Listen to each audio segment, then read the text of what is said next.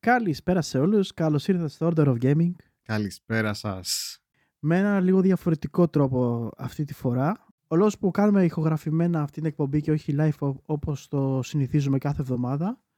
Είχαμε μικροτεχνικά προβλήματα και θα αργούσαμε να ανοίξουμε, οπότε αποφασίσαμε το Χρήστο μαζί ότι θα το κάνουμε ηχογράφηση, οπότε αυτό που θα ακούτε πλέον θα είναι στις ηχητικές μορφές ε, από Δευτέρα Τρίτη ε, όχι, όχι, από σήμερα κιόλας. Από σήμερα κιόλας. Σιγά. Το Λαρτζιλίκια. Ωραία, λοιπόν. Ναι. Καλησπέρα, Χριστό. Ευχαριστώ, καλησπέρα σας. Ε, πρώτο podcast κονσέρβα εντός εισαγωγικών για Lord of Gaming. Ελπίζω να μην έχετε πρόβλημα με αυτό. Εντάξει, καταλαβαίνω, χάνετε λίγο το interaction, γιατί από πάντα είχαμε πει ότι θα είμαστε live podcast κτλ. Αλλά νομίζω ότι μπορούμε να τα καταφέρουμε και στο pre-recorded format. Ε, καταρχάς να ξεκινήσουμε όπως ξεκινάμε κάθε εβδομάδα. Ε, να πούμε λίγο τι είδαμε στα δικά μας ε, streams, τα προσωπικά μας που ο Seb McLean κάνει τα streams του τα προσωπικά gameplay streams στο twitch.tv κάθετος Seb McLean και ο Χρήστος Twitch ε, TV κάθετος ε, Interseed. Για πάμε. Τι έπαιξε σε αυτή τη βδομάδα; αυτή τη βδομάδα είχα παιχνιδάκι έκπληξη. Ε, ήταν request ενός viewer μου του ε, Hello Bump, ο οποίος, ε, όπως έχω πει ξανά στο stream, μπορείτε να κάνετε request όσοι παρακολουθείτε το stream μου, μαζεύετε ποντάκια και μπορείτε να, κάνετε, να ζητήσετε κάποιο παλιό παιχνίδι ή κάποιο indie game, όπως και στη συγκεκριμένη περίπτωση είναι ένα indie σχετικά καινούριο, ε, ένα, ενός βραζιλιάνικου στούντιο, Πράγμα που δεν το έχω ξανασυναντήσει, τουλάχιστον εγώ ρε παιδί μου. Ε, πρόκειται για τον Ντάνταρα, ε, Trials of the Fear. Ε, κόλλησε ο κεφαλός μου τώρα. Ε, ας το πούμε Ντάνταρα, εντάξει. Mm-hmm. Το Ντάνταρα λοιπόν είναι ένα παιχνιδάκι Metrovania ε, 2D με sprites και αυτά και pixel, pixelated art ε, με ένα μικρό twist ουσιαστικά δεν κινείσαι όπως κινείσαι στα traditional 2D ε, Metrovania games όπως ας πούμε το Metroid και αυτά και Castlevania. Αλλά ουσιαστικά ο τρόπος που κινείσαι είναι να κάνεις bounce από τείχο σε τείχο. Ε, ουσιαστικά έχει να κάνει με το story και το reality του παιχνιδιού. Για, το, για, αυτό το λόγο κινείσαι έτσι. Ε, πράγμα που δίνει πολύ έτσι ωραίο βάθος στο, στο puzzle system και στο exploration που κάνεις στο παιχνίδι. Ε, Παρ' όλα αυτά όμως στο core στοιχείο του παιχνιδιού ε, πρόκειται για καθαρά μετροβένια παιχνίδι. Πολύ ωραίο μετροβένια παιχνίδι κιόλας. Full of action και ειδικά τώρα που έχω φτάσει σε ένα σημείο αρχίζει και ζορίζει λιχάκι η αλήθεια είναι.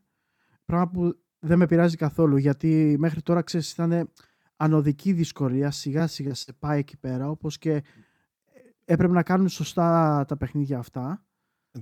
δηλαδή πέρα από Metroidvania με τι θα το παρομοίαζες ας πούμε; Πέρα από δηλαδή τα κλασικά ok Metroid και Castlevania ας πούμε. Ε, ξέρεις τι μου θύμισε πάρα πολύ ένα άλλο παιχνιδάκι που έπαιζα ε, παλιότερα πολύ πιο simple ε, που λεγόταν VV Αχα, ναι, το, ναι, ναι, ναι, ναι, το θυμάμαι. Με τα λοιπόν, 5V είναι ο τίτλος. Μπράβο, ναι. μπράβο. Ε, είναι ένα παιχνίδι πραγματικά θυμίζω τα γραφικά του Atari, κυριολεκτικά. Mm-hmm. Καταπληκτικό soundtrack. Καταπληκτικό, δεν μπορώ να το τονίσω αρκετά για να καταλάβετε. Ναι. Ε, και το mechanic του παιχνιδιού έχει να κάνει ότι είσαι στο διάστημα και ουσιαστικά δεν υπάρχει gravity παρά μόνο πάνω και κάτω ρε παιδί μου που πηγαίνεις και ουσιαστικά ε, περνάς τις πίστες ε, κάνοντας κάποια bounce, κάποια physics θα χρησιμοποιείς ε, είτε υπέρ σου είτε εναντίον σου ε, για να περάσεις τα levels. Ε, και μου θύμισε πάρα πολύ αυτό το Dendara, το Dandara. Ε, αλλά παρόλα αυτά όμως, ε, εκτός από αυτό το στοιχείο του ας το πούμε gravity σε φάση που πηγαίνεις από τείχο σε τείχο, ε, είναι πιο πολύ deep σε αυτό. Και Συν το ότι παίρνεις καινούργια skills, μπορείς να ανοίξει καινούριους χώρους, όπως σε όλα τα μετροβένια γίνεται παραδοσιακά. Καλά, ναι. Ε, ναι, ωραίο soundtrack. Πάρα πολύ ωραίο soundtrack. Και γενικά ε, μου φάνηκε πάρα πολύ καλοδουλεμένο παιχνίδι ε, που δυστυχώς έφυγε έτσι ε, στο φλου και εγώ που είμαι φαν του είδους δεν το είχα καταλάβει καν ότι πρόκειται για ένα τόσο ωραίο ενδιαφέρον παιχνίδι ε, και απλά χάθηκε στο υπερπέραν ρε παιδί με τον Indies. Καλά, προφανώς και θα συνέβαινε αυτό όπως συμβαίνει με όλα τα indie αλλά να πούμε το καλό ότι για όσους ε, παίρνετε σε εβδομαδιαία βάση τα δωρεάν παιχνίδια της Epic Games ε, το Dandara ήταν ένα από τα παιχνίδια που είχαν Δεν θυμάμαι πότε ακριβώς το είχαν δώσει. Πάντως φέτος oh, νομίζω πολύ... ήταν. Ε, νομίζω αρκετό καιρό τώρα έχει περάσει. Ήταν φέτος, αλλά έχει δοθεί στο παρελθόν ε, δωρεάν στο Epic. Οπότε ρίξτε μια ματιά. Γιατί και εγώ πραγματικά στο Epic δεν θυμάμαι, φίλε, τι έχω. Δηλαδή, κάποιες φορές κοιτάω, ξέρω εγώ τι παιχνίδια θέλω να πάρω και τα έχω ήδη στο Epic. Και λέω, δεν το θυμάμαι καν, ας πούμε. Όπως το έχω πει κλασικά με το Subnautica, ας πούμε, που ήθελα να το πάρω και το είχα. Εν τω μεταξύ, ξέρεις ποιο Δηλαδή, ένα κλικ από το να το πάρω και λέω. Για κάτσε να κοιτάξω στο Epic και το έχω στο Epic. Ήμουνα, ήμουνα σε πολύ περίεργη φάση γιατί ε, ήξερα ότι το έχω το παιχνίδι, αλλά τι γίνεται. Εγώ δεν έχω εκτός από αυτό επειδή έχω το. Ε, πες το, το Amazon Prime. Ναι. το Twitch μου δίνει κάποια παιχνίδια και αυτό τα οποία τα βάζεις στο δικό του το application του Twitch, το οποίο κατεβάζεις στο PC σου και εκεί αποθηκεύω τα παιχνίδια σε ένα library. Και έχω παιχνίδια ναι. τύπου Metal Slug και τέτοια, δηλαδή ωραίους τίτλους. να σου πω, αυτα δουλεύουν σαν το PlayStation Plus, δηλαδή πρέπει να έχεις Prime για να τα παίξεις ή σαν το Epic που άπαξ και τα πήρες, τέλος τα πήρες; Αυτό. Δηλαδή από τη στιγμή που στα έδωσε το Twitch μέσω του Prime, τα παίρνεις και τα κρατάς. Ναι, είναι πολύ ενδιαφέρον και έχει, έχει δώσει ανατακτά διαστήματα ωραίο content. Συν το ότι μου δίνει κάθε, κάθε 15 μέρες σκηνάκι στο LoL, μου δίνει πράγματα στο World of Warships. Ε, καλή φάση. Δηλαδή πέρα από όλα, όλα τα άλλα μου δίνει και αυτό. Εντάξει, ναι. not bad. Ε, μέσα από αυτά λοιπόν, ε, το Dandara λοιπόν, που λέμε ήταν μέσα στο πλήθος και πέρασα παρατήρητο. Ε, κάποιος, κάποιοι reviewers του κόλου δεν του δώσαν και την καλύτερη βαθμολογία για τον α και τον β λόγο γιατί είναι κολλημένη κεφαλικά. και ίσως γι' αυτό το λόγο χάθηκε το καημένο το παιχνίδι και μιλάμε για ένα πολύ μικρό στούντιο του, της ε, βραζιλιας Και μου φάνηκε πάρα πολύ ενδιαφέρον και είναι πολύ πολύ ωραία δουλειά. Παιδιά, άμα θέλετε να το δείτε, το Ντάνταρα πάντως είναι για το κάτι που ξεκινάει περίεργα και μετά απλά δένεσαι και είναι, γίνεται που λένε second nature αυτό το gameplay που έχει. Είναι πολύ ωραίο και ιδιαίτερο. Ε, εσύ τι έπαιξες; λοιπόν, εγώ συνέχισα κανονικά. Έπαιξα μία μέρα γιατί την πρώτη είχαμε κάποια θεματάκια. Ε, έπαιξα μόνο την πέμπτη. Το... Καλά. Που λέω λόγος έπαιξα. Γιατί κάπου έχω κολλήσει τέλος πάντων στο παιχνίδι και πιο πολύ ήταν just chatting το stream παρά. Ε, στο, στην κοιλιά ενός ε, μιας θεότητας εκεί στους Ζώρα ε, που έχεις να κουβαλάς μια πριγκίπισσα, την πριγκίπισσα των Ζώρα Ωχ, Θεέ Που έχει κάτι τρύπες ηλίθιες. Τέλος πάντων, ναι. Και Πώς επειδή... χαίρομαι αυτό το mission. Αυτό, ναι. Επειδή ξενέρωσα, το κλείσα και κανονικά ξεκίνησε μια άλλη αρρώστια στην πραγματικότητα αυτή τη βδομάδα. Δεν ξέρω αν θυμάστε, σας είχα πει ότι πήρα αρκετά πραγματάκια από το Steam Summer Sale και ένα από αυτά ήταν το φακτόριο. Δυστυχώς. Και η ζωή μου από εκείνη τη μέρα είναι το φακτόριο. Ονειρεύομαι εργοστάσια, ονειρεύομαι, ονειρεύομαι σωλήνες και oil spills και δεν ξέρω τέτοια. Είναι sandbox παιχνίδι, δηλαδή δεν ξέρω αν, αν θα σου άρεσε εσένα αλλά ταυτόχρονα είναι παιχνίδι με αυτοματισμούς που πρέπει να αυτοματοποιήσεις τα πάντα και τέτοια.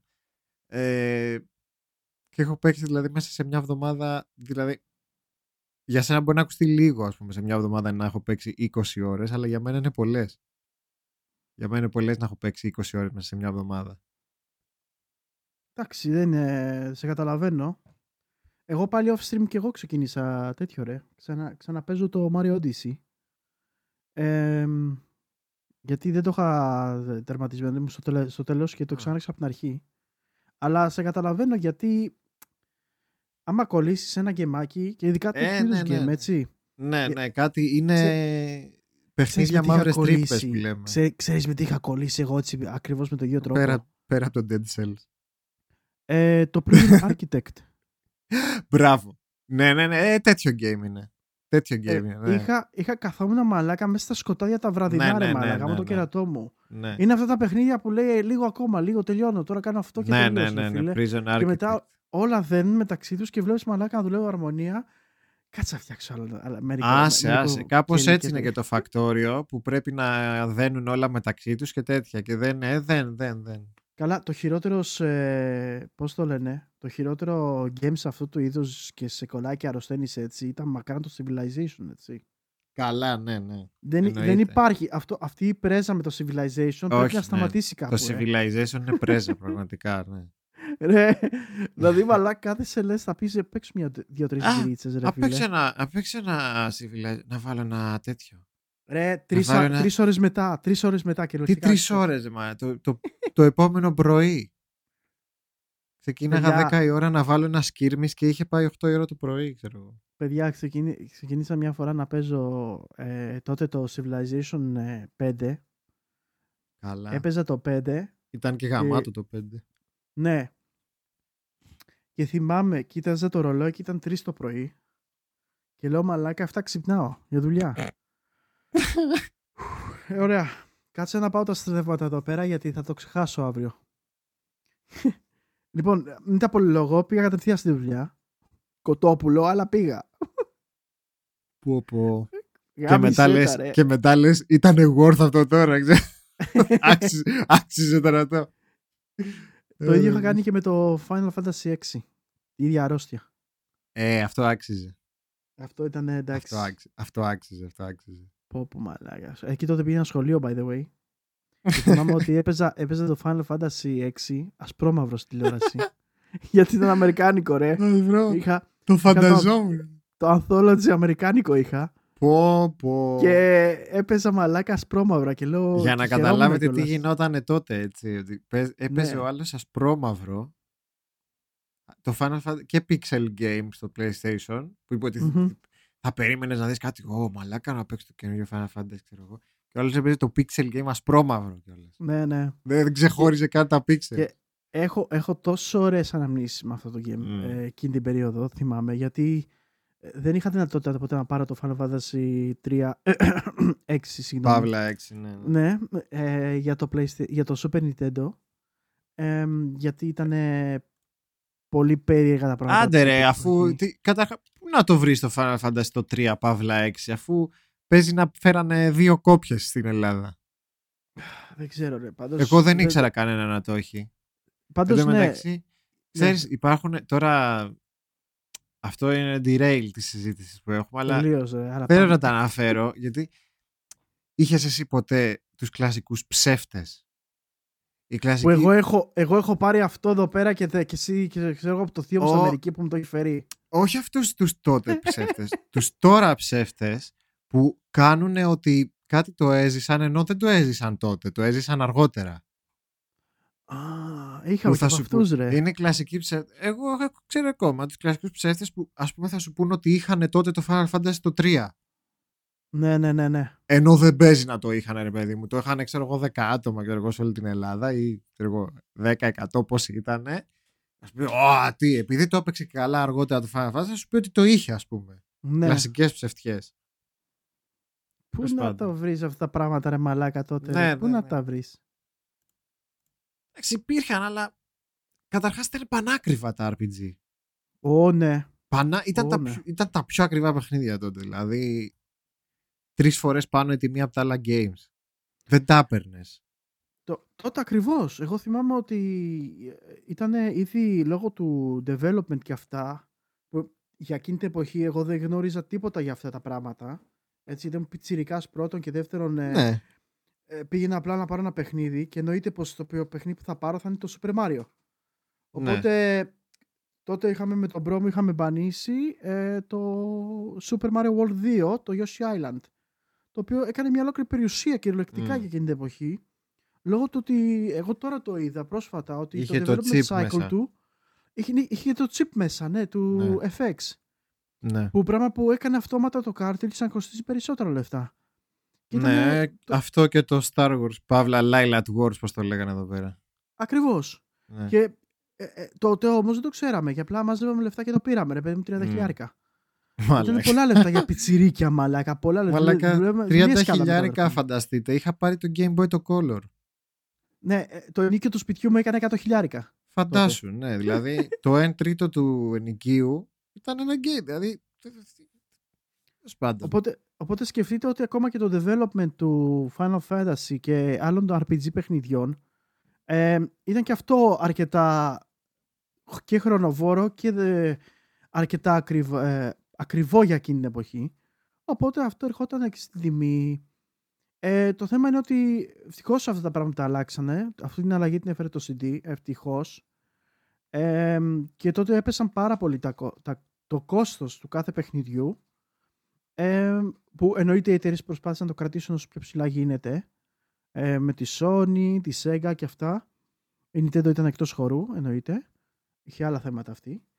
Ε, Παρ' όλα αυτά όμως, ναι, ο λόγος που δεν έχουμε αυτά τα πράγματα πλέον είναι γι' αυτό. Γιατί δεν υπάρχει δεν, ε, αυτή η ανάγκη το να ε, υπάρχει ένα extra hardware μέσα στο, στην κασέτα ή στο CD απάνω παράδειγμα για να μπορεί να παίξει το παιχνίδι. Έτσι, ε, τώρα το πληρώνεις το 80 ευρώ χωρίς να υπάρχει κάτι έξτρα. Δεν χρειάζεται τώρα, τώρα προσπαθούν να βρουν άλλους τρόπους με πλάγιου τρόπους να σου φέρουν να σου δικαιολογήσουν την ε, τιμή την οποία κανονικά δεν ναι, θα ναι. πρέπει να χρεώνουν. Mm. Δυστυχώς. Δηλαδή αυτό το ρεζιλίκι το να πληρώνεις online παιχνίδι 80 ευρώ. Ναι. Δηλαδή από τη digital store να παίρνεις 80 ευρώ παιχνίδι. Ένα παιχνίδι που σε 10 χρόνια μπορεί να μην υπάρχει. Πώς Για να μην πω λιγότερα. Πώς δεν μιλάνε, πες μου πώς. Ε, μιλάνε για άλλα πράγματα τα οποία θα συζητήσουμε αργότερα. Ακριβώς. Τους απασχολούν άλλα πιο σοβαρά θέματα.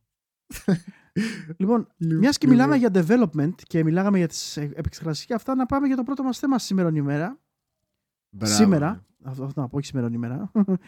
ε, να μιλήσουμε σήμερα για το ότι υπάρχει ένα rumor το οποίο κυκλοφορεί και λέει ότι υπάρχει υπορπαραγωγή ένα καινούριο Donkey Kong παιχνίδι.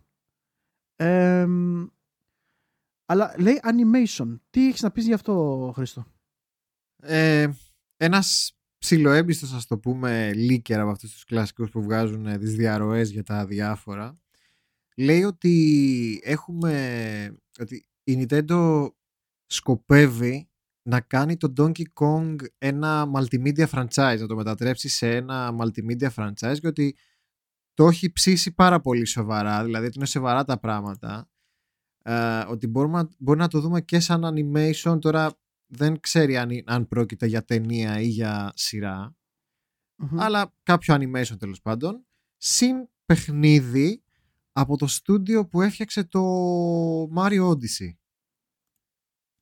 Ε, γι, αυτό είμαι, γι' αυτό είμαι full ενθουσιασμένος. Το ξέρω, ήμουν σίγουρος ε, και γι' αυτό και το έβαλα Γιατί ξέρω ότι, ξέρω ότι τα αγαπάς πάρα πολύ τα Donkey Kong. Ναι, ναι, ναι. ναι. Ε, είμαι σίγουρος ότι είσαι ενθουσιασμένος, αλλά θα ήθελα να σε, να σε ρωτήσω, mm-hmm. και δεν ξέρουμε πολλά πολλά, ε, θα ήθελα να σε ρωτήσω σε τι κατεύθυνση θα ήθελες να δούμε τον Donkey Kong να πηγαίνει. Γιατί το Donkey Kong έχει υπάρξει σε πολλές μορφές. Έχει υπάρξει στη μορφή των Donkey Kong Country, έχει υπάρξει ε, στη μορφή του Donkey Kong 64, κάτι πιο open ας πούμε.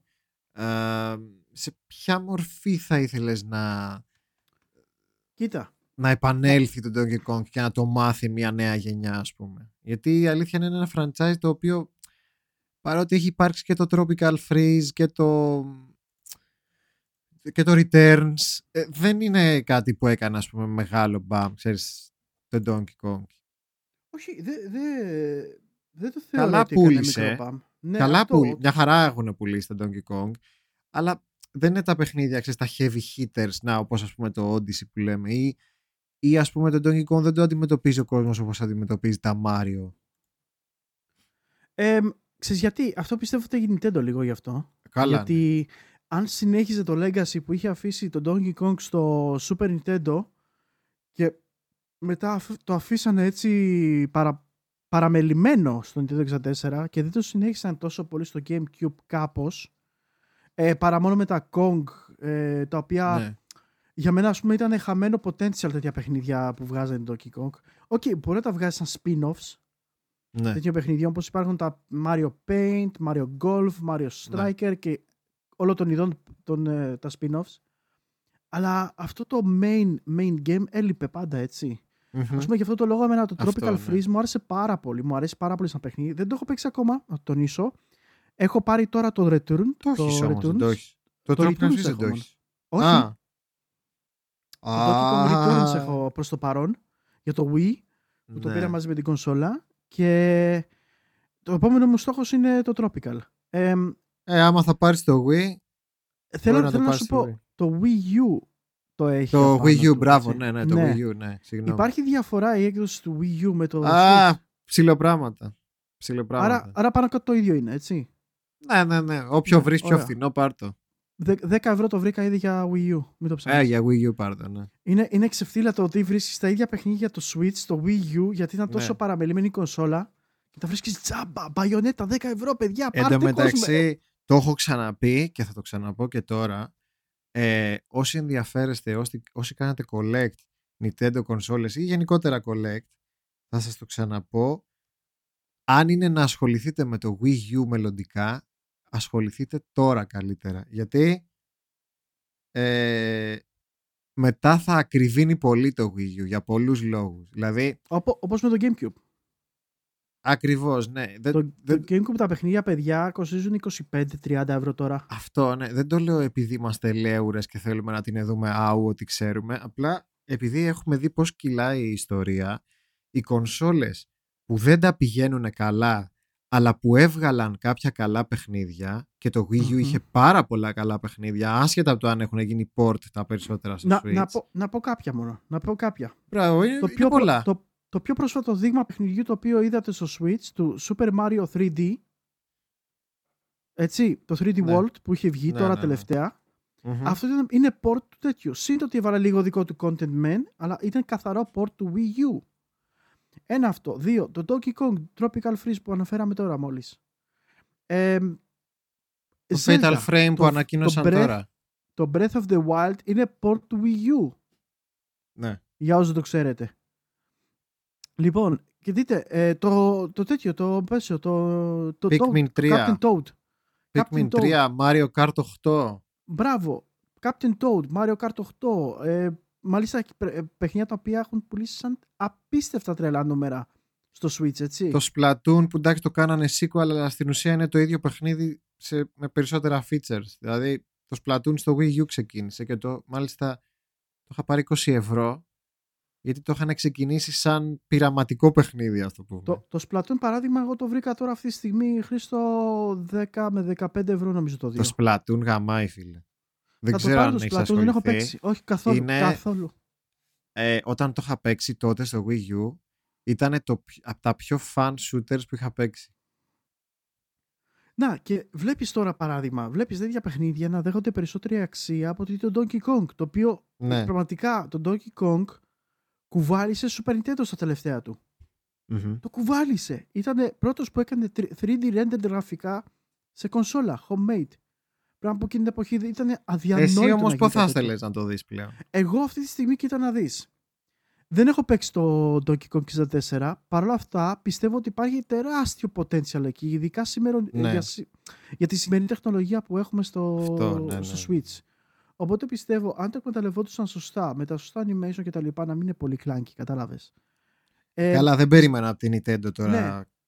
Πιστεύω τζάκινες προφανώς. ότι θα ήταν, θα ήταν ένα καταπληκτικό παιχνιδάκι να μπορούμε να δούμε ένα 3D Donkey Kong.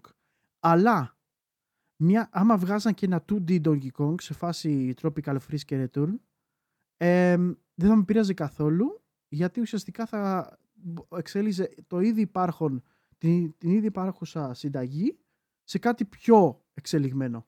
Άρα σαν Ε, τη συνταγή Metroid που βγάλανε και, το, και το Dread και Α, που βγάζουν άσε, και το Prime 4. Να σου πω κάτι. Όσο, όσο και να μ' αρέσει το Metroid, να το πω τώρα, όσο μ' αρέσει το Metroid και το. Να ξέρεις, το έχω δει πολλές φορές το τρέλερ και αυτά και είδα και το gameplay που δείξανε. Ναι. Πραγματικά θα το προτιμούσα με pixelated γραφικά. Πιστεύω ότι θα πολύ καλύτερο. Δεν ξέρω γιατί. Ε, μου- χάνει, για μένα χάνει κάτι. Από τη μία, αυτό το, το 3D rendered που βλέπουμε ας πούμε στο Bloodstain εμ, και σε καινούρια Ναι. παιχνίδια τέτοιου είδους που προσπαθούν να τα κάνουν πιο μοντέρνα ε, κάτι χάνει. Καταλαβαίνω πολύ καλά τι εννοείς. Αν και στο Dread, ε, νομίζω, η γνώμη μου, έτσι, η προσωπική μου γνώμη, νομίζω είναι ότι ε, το λάθος που έχουν κάνει είναι ότι στα, σε όλα τα promotional footage που έχουν δείξει λείπει η, το variety, η ποικιλία. Δηλαδή δείχνει πάρα πολύ γκρίζο, ξέρεις, σαν να είναι Δεν άχρωμο δεν το... με, δεν με πειράζει αυτό. Γενικά το Metroid ήταν πάνω κάτω έτσι ρε. Ήταν, είχε αυτή την Ε, ατμόσφαιρα, Χρήστο. Εντάξει, γιατί δεν ήταν δες το- τόσο δες το γκρίζο, ρε, Super, εσύ. Ρε εσύ, ωραία, ε, μπορεί να μας δείχνουν footage μόνο από ένα κομμάτι του region Εντάξει, του είχε map, και ένα τα πολύ μικρό. δεντράκια, ξέρω εγώ, τα έξω που πήγαινε στο. Ποιο πλάνη, ποιος πλάνητης ήταν στο Super Metroid, ρε; Τα άλλο, Ο- τα άλλο, όχι, δεν ήταν Δε- τα άλλο. Δεν θυμάμαι τώρα, δεν θυμάμαι. Τέλος πάντων, ναι, ναι, ναι. Ο, ο Ζέμπες, τέλος πάντων. Ε, έλα ρε μαλάκα, είχε πολύ χρώμα το, με- το Super Metroid. Παρόλο που ήταν corridors και τέτοια. Ε, θέλω να δω όμως... Θα ήθελα π.χ. προτιμούσα να δω τα γραφικά του Fusion, Fusion Καλά, το ε, τα Fusion. γραφικά είναι- του Super Το Metroid. Fusion, ρε, μου λες τώρα κάτι πράγματα. Το Fusion είναι σεμε- σεμινάριο του Pixel Ρε, Art, εσύ- ρε μαλάκα. Ναι, ένα αυτό. Δύο. Δες παράδειγμα το, το καινούριο Alex και τι όμορφα του τι γραφικά είχε ρε. Ναι, ναι, ναι. Δες το. Με, με ένα τσακ, με ένα τσακ Και αυτό potential, pixel art, αλλά ακριβώς. σαν Με ένα- HD pixel art λέμε. Ναι, αλλά με ένα τσακ Ναι, έτσι, ναι, ναι. ατμοσφαιρικό, το 3D, το Μμ. καινούριο, που πάλι δεν χάλαγε όλο το immersion του Το παιχνιδιού. οποίο μάλιστα, Alex Kidd, για να λέμε και την αλήθεια, δεν είναι ότι είναι και πιστό στο artwork το original, απλά Όχι, το έχουν φτιάξει πανέμορφο. Ναι, ναι, ναι. Ε, να, ε, τα Wonder Boy δες. Πόσο όμορφο. Το, ναι, το, το, επίσης, ναι, ναι, το ναι. Toki. Το Toki που όλοι το, το έχουν ξεχάσει ξαφνικά. Τώρα που το πες Toki. ε, Wonder Boy, συγγνώμη που σε διακόπτω, Μμμ, πες, ε, πες. πέρα, πέρασε τελείως under the radar, βγήκε το... Το θυμάσαι το Monster, Monster Boy. World το Mo- 4. Το Monster World το 4 που είναι με ένα κορίτσι. Ε, που ήταν Japanese only και το είχαν επανακυκλοφορήσει στο Wii στα αγγλικά Γιατί- για πρώτη φορά. Γιατί, ε, τι, α, σου λες, το 4. Μπράβο, το- μπράβο. Αυτό, το- αυτό, αυτό. Αυτό είναι το τέτοιο, ρε, το Wonder Boy 4. Το πήρες χαμπάρι ότι το βγάλα, ότι φτιάξαν ένα remake στο Steam και το βγάλανε τώρα; Είναι κάκιστο. Και το, βγ- αυτό, ναι. Είναι, είναι 3D γραφικά, 3D Ρε όπως το- φίλε, βγήκε Είναι remake κάκιστο. αυτού του παιχνιδιού, αυτού του εξαιρετικού παιχνιδιού και το, και το ξεσκίσανε. Ναι. Γιατί ρε φίλε; Και ξέρεις ποιο είναι το χειρότερο; Ότι είναι ένα παιχνίδι το οποίο ο κόσμος το περίμενε πάρα πολύ. Ε, γιατί ήταν και μια έκδοση η οποία ήταν ε, exclusive για κάτι Ναι, για τη ναι. Sega. Ε, με αποτέλεσμα να μην μπορούν να το παίξουν κάποια άτομα τα οποία ήταν φαν του, της, ε, του συγκεκριμένου παιχνιδιού. Ναι, ήταν exclusive ιαπωνικό χρόνια. Μπράβο. Ναι, ναι, ναι. Και βγήκε σαν WiiWare, ε, WiiWare τα έλεγαν, πώς τα λέγανε, ξέρω εγώ. Virtual, con- virtual Console ε, πρώτη φορά στα αγγλικά. Μμμ. Στο Wii. Στο Αυτό Wii, που ναι. συζητούσαμε τις προάλλες που το είπα Virtual Console εγώ. Αυτό, ναι, ναι. Virtual Boy το είπα. εγώ. Virtual Boy. ναι. ναι. Ε, ναι, Virtual ε, Console που είχε βγει. Πάπα, αυτό, μου λείπει αυτό το Virtual Console. ε, σε Ωραίο αυτό. το Virtual Console. Εν τω μεταξύ δεν ήταν εξε- πραγματικά δεν ήταν εξαιρετικό που βγαίνανε και παιχνίδια που δεν είχαν κυκλοφορήσει ποτέ. Θυμάσαι που είχαν βγάλει για πρώτη φορά στα αγγλικά στο Wii το πρώτο, το Earthbound του NES. Ναι. Θα σου πω κάτι ρε φίλε και εγώ σαν παλιός καλός παίχτης για re-release τέτοιου είδους θα έδινα λεφτά.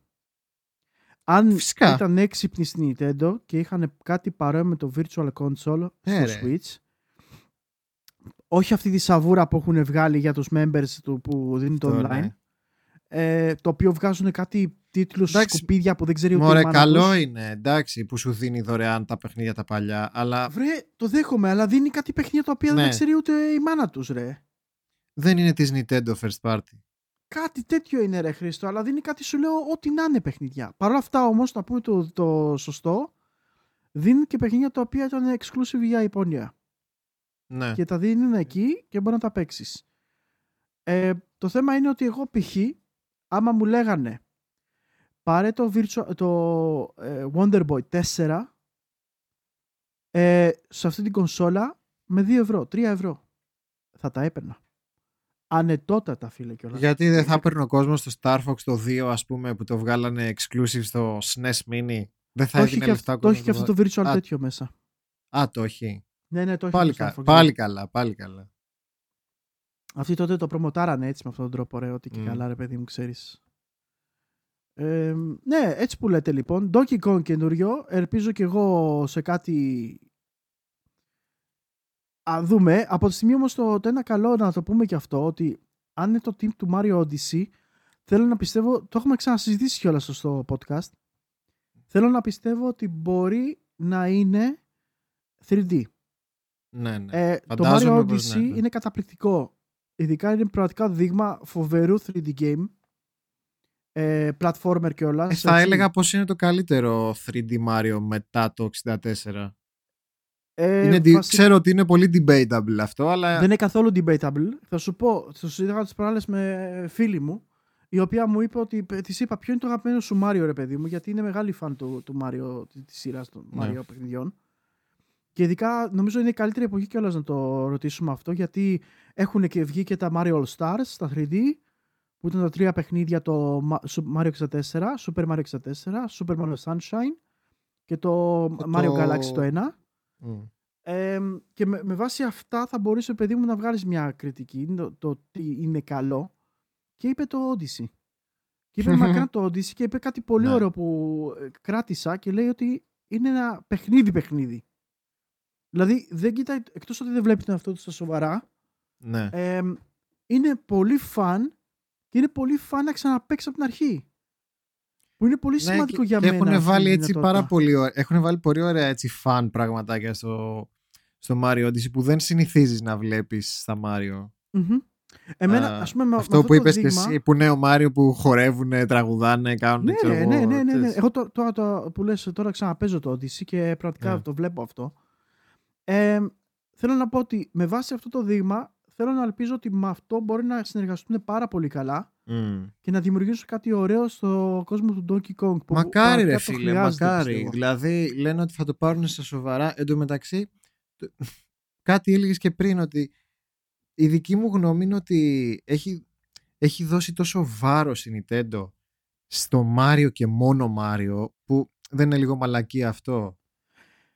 Δηλαδή, Ε, κοι- κοίτα, κοιτά και αυτή τι πουλάει έτσι.